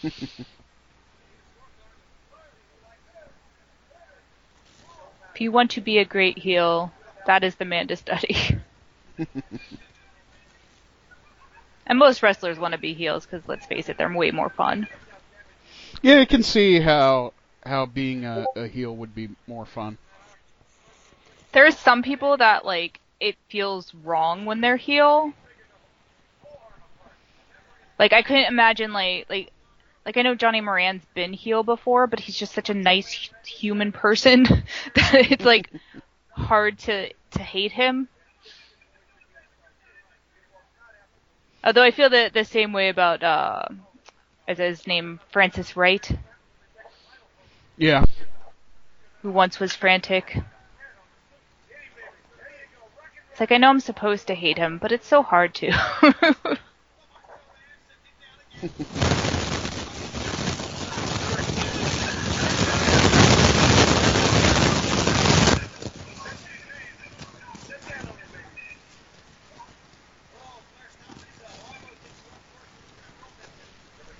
Flair with a big sleeper hold there.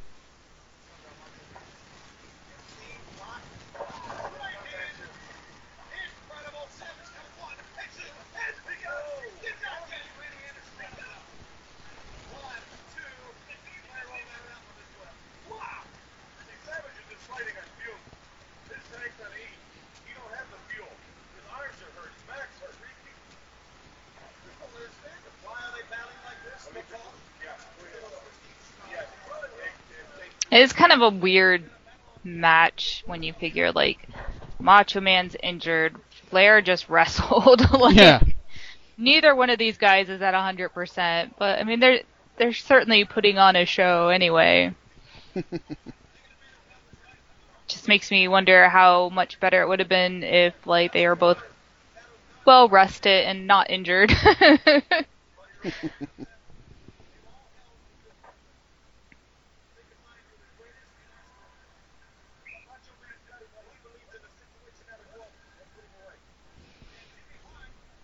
Yeah, certainly it would have been uh, a better match if both guys were in, you know, uh, in the best of shape. yeah, yeah. But but Flair's really stepping it up with heel tactics and that. Both kind of taking advantage of what they can. That's always fun to see because it's like I feel like neither one of them could really compete without it at this point. Oh, like Flair didn't just blade. Come on now. that he barely touched him with the megaphone.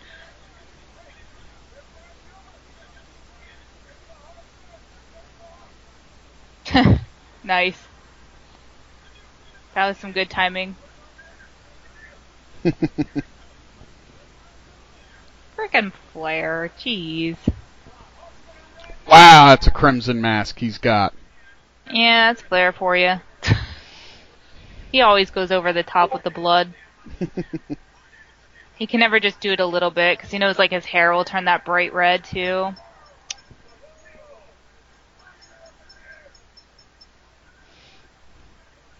And Anderson helping him get the victory. Why is it all wet? How'd the camera get all wet there? That was weird. I didn't see what happened. Uh, probably, maybe like Brian's hair is wet. Ah, that could have been something like that.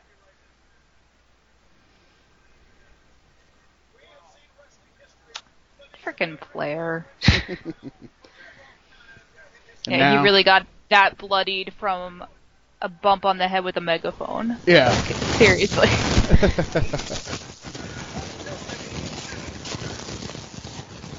Pillman looks awesome. he has like the best hair too. Pillman is real, real excited for this. He he's found his place, man.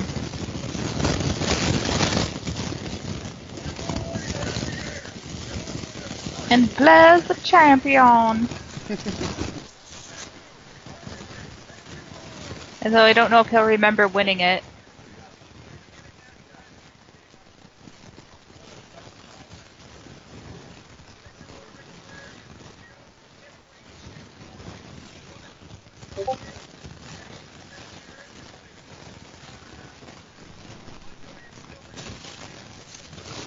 Macho Man's just covered in Flair's blood. Whole lot of ketchup.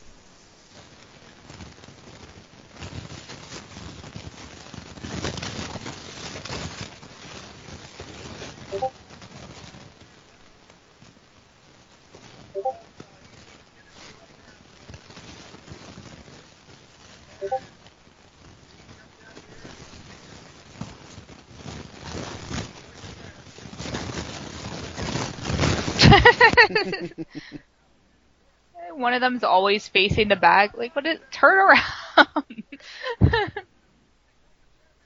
Ridiculous. There will be no Flair interview because he bleeded too hard and now needs stitches. Ridiculous. packing the goal right now, and Savage is still laying in the middle of that ring on his back. Thanks to Arn Anderson, we both saw. He was Arn Anderson coming in, something in his hand, knocked out Macho Man Randy Savage with a rubber hit blow to the ankle. And Heenan is also just as excited. point, started all the way back with the triangle match in the situation he was in, Tony, to where Kid Draw almost survived, where he said watch this whole situation transpire. Went in with a game plan. The Horsemen really electrified Nashville, Tennessee, and the rest Heenan is also just as excited.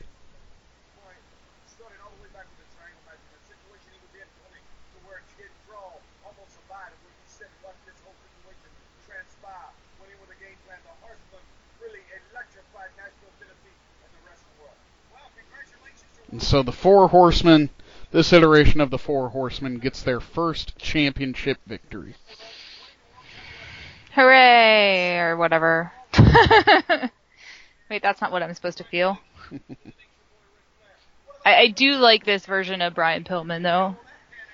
It feels like he finally like found his groove since we started watching. Yeah. It's like they never knew quite what to do with him. You realize we got Wednesday night tonight, Thursday, Friday, Saturday, Sunday, then Nitro. You know how we're gonna party tonight with Ric Flair and the Horsemen? And Heenan's all excited about all the parties they're gonna have. What starts when they're done with it? Oh, you are reaching over to the one and only three-time World Champion, America's Ray Dusty Rhodes, and the brain of the body. Yes, thanks, y'all. excited about all the parties they're going to have.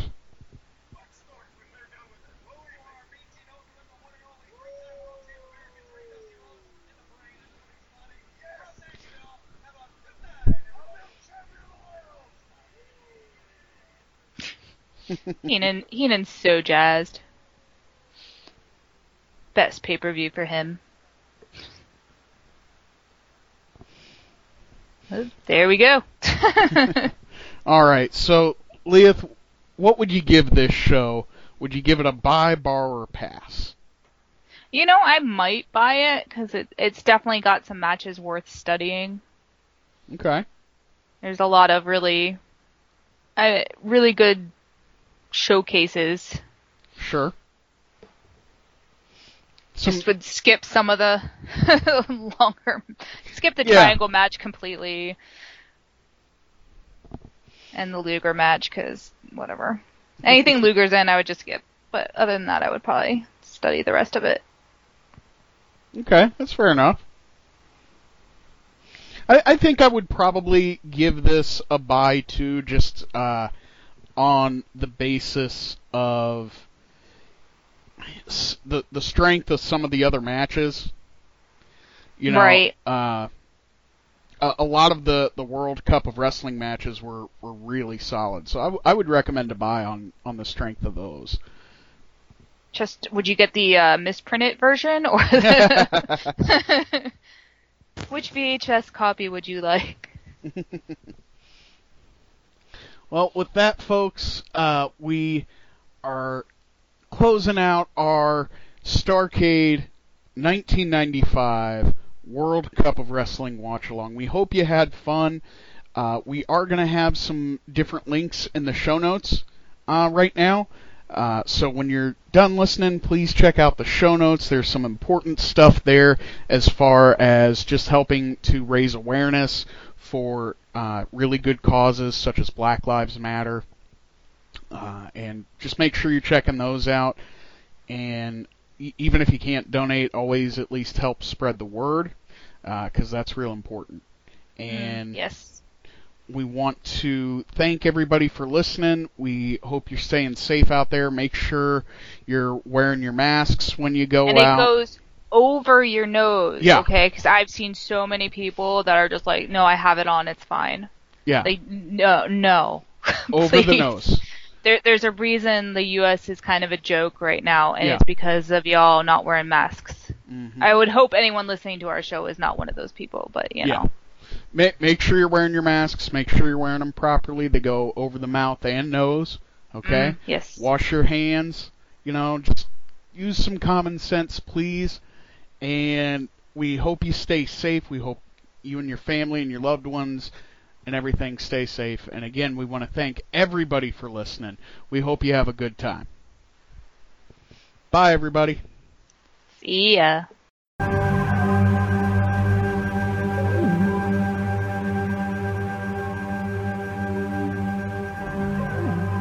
You dare to challenge me, the Dr. Nero Neurosis? My savage Nimrod Fritz will hunt you down through every chamber, every nook, every cranny. It would take a brain far superior to yours if you hope to combat the evil creatures within my vast domain. For I personally guarantee that you shall not survive!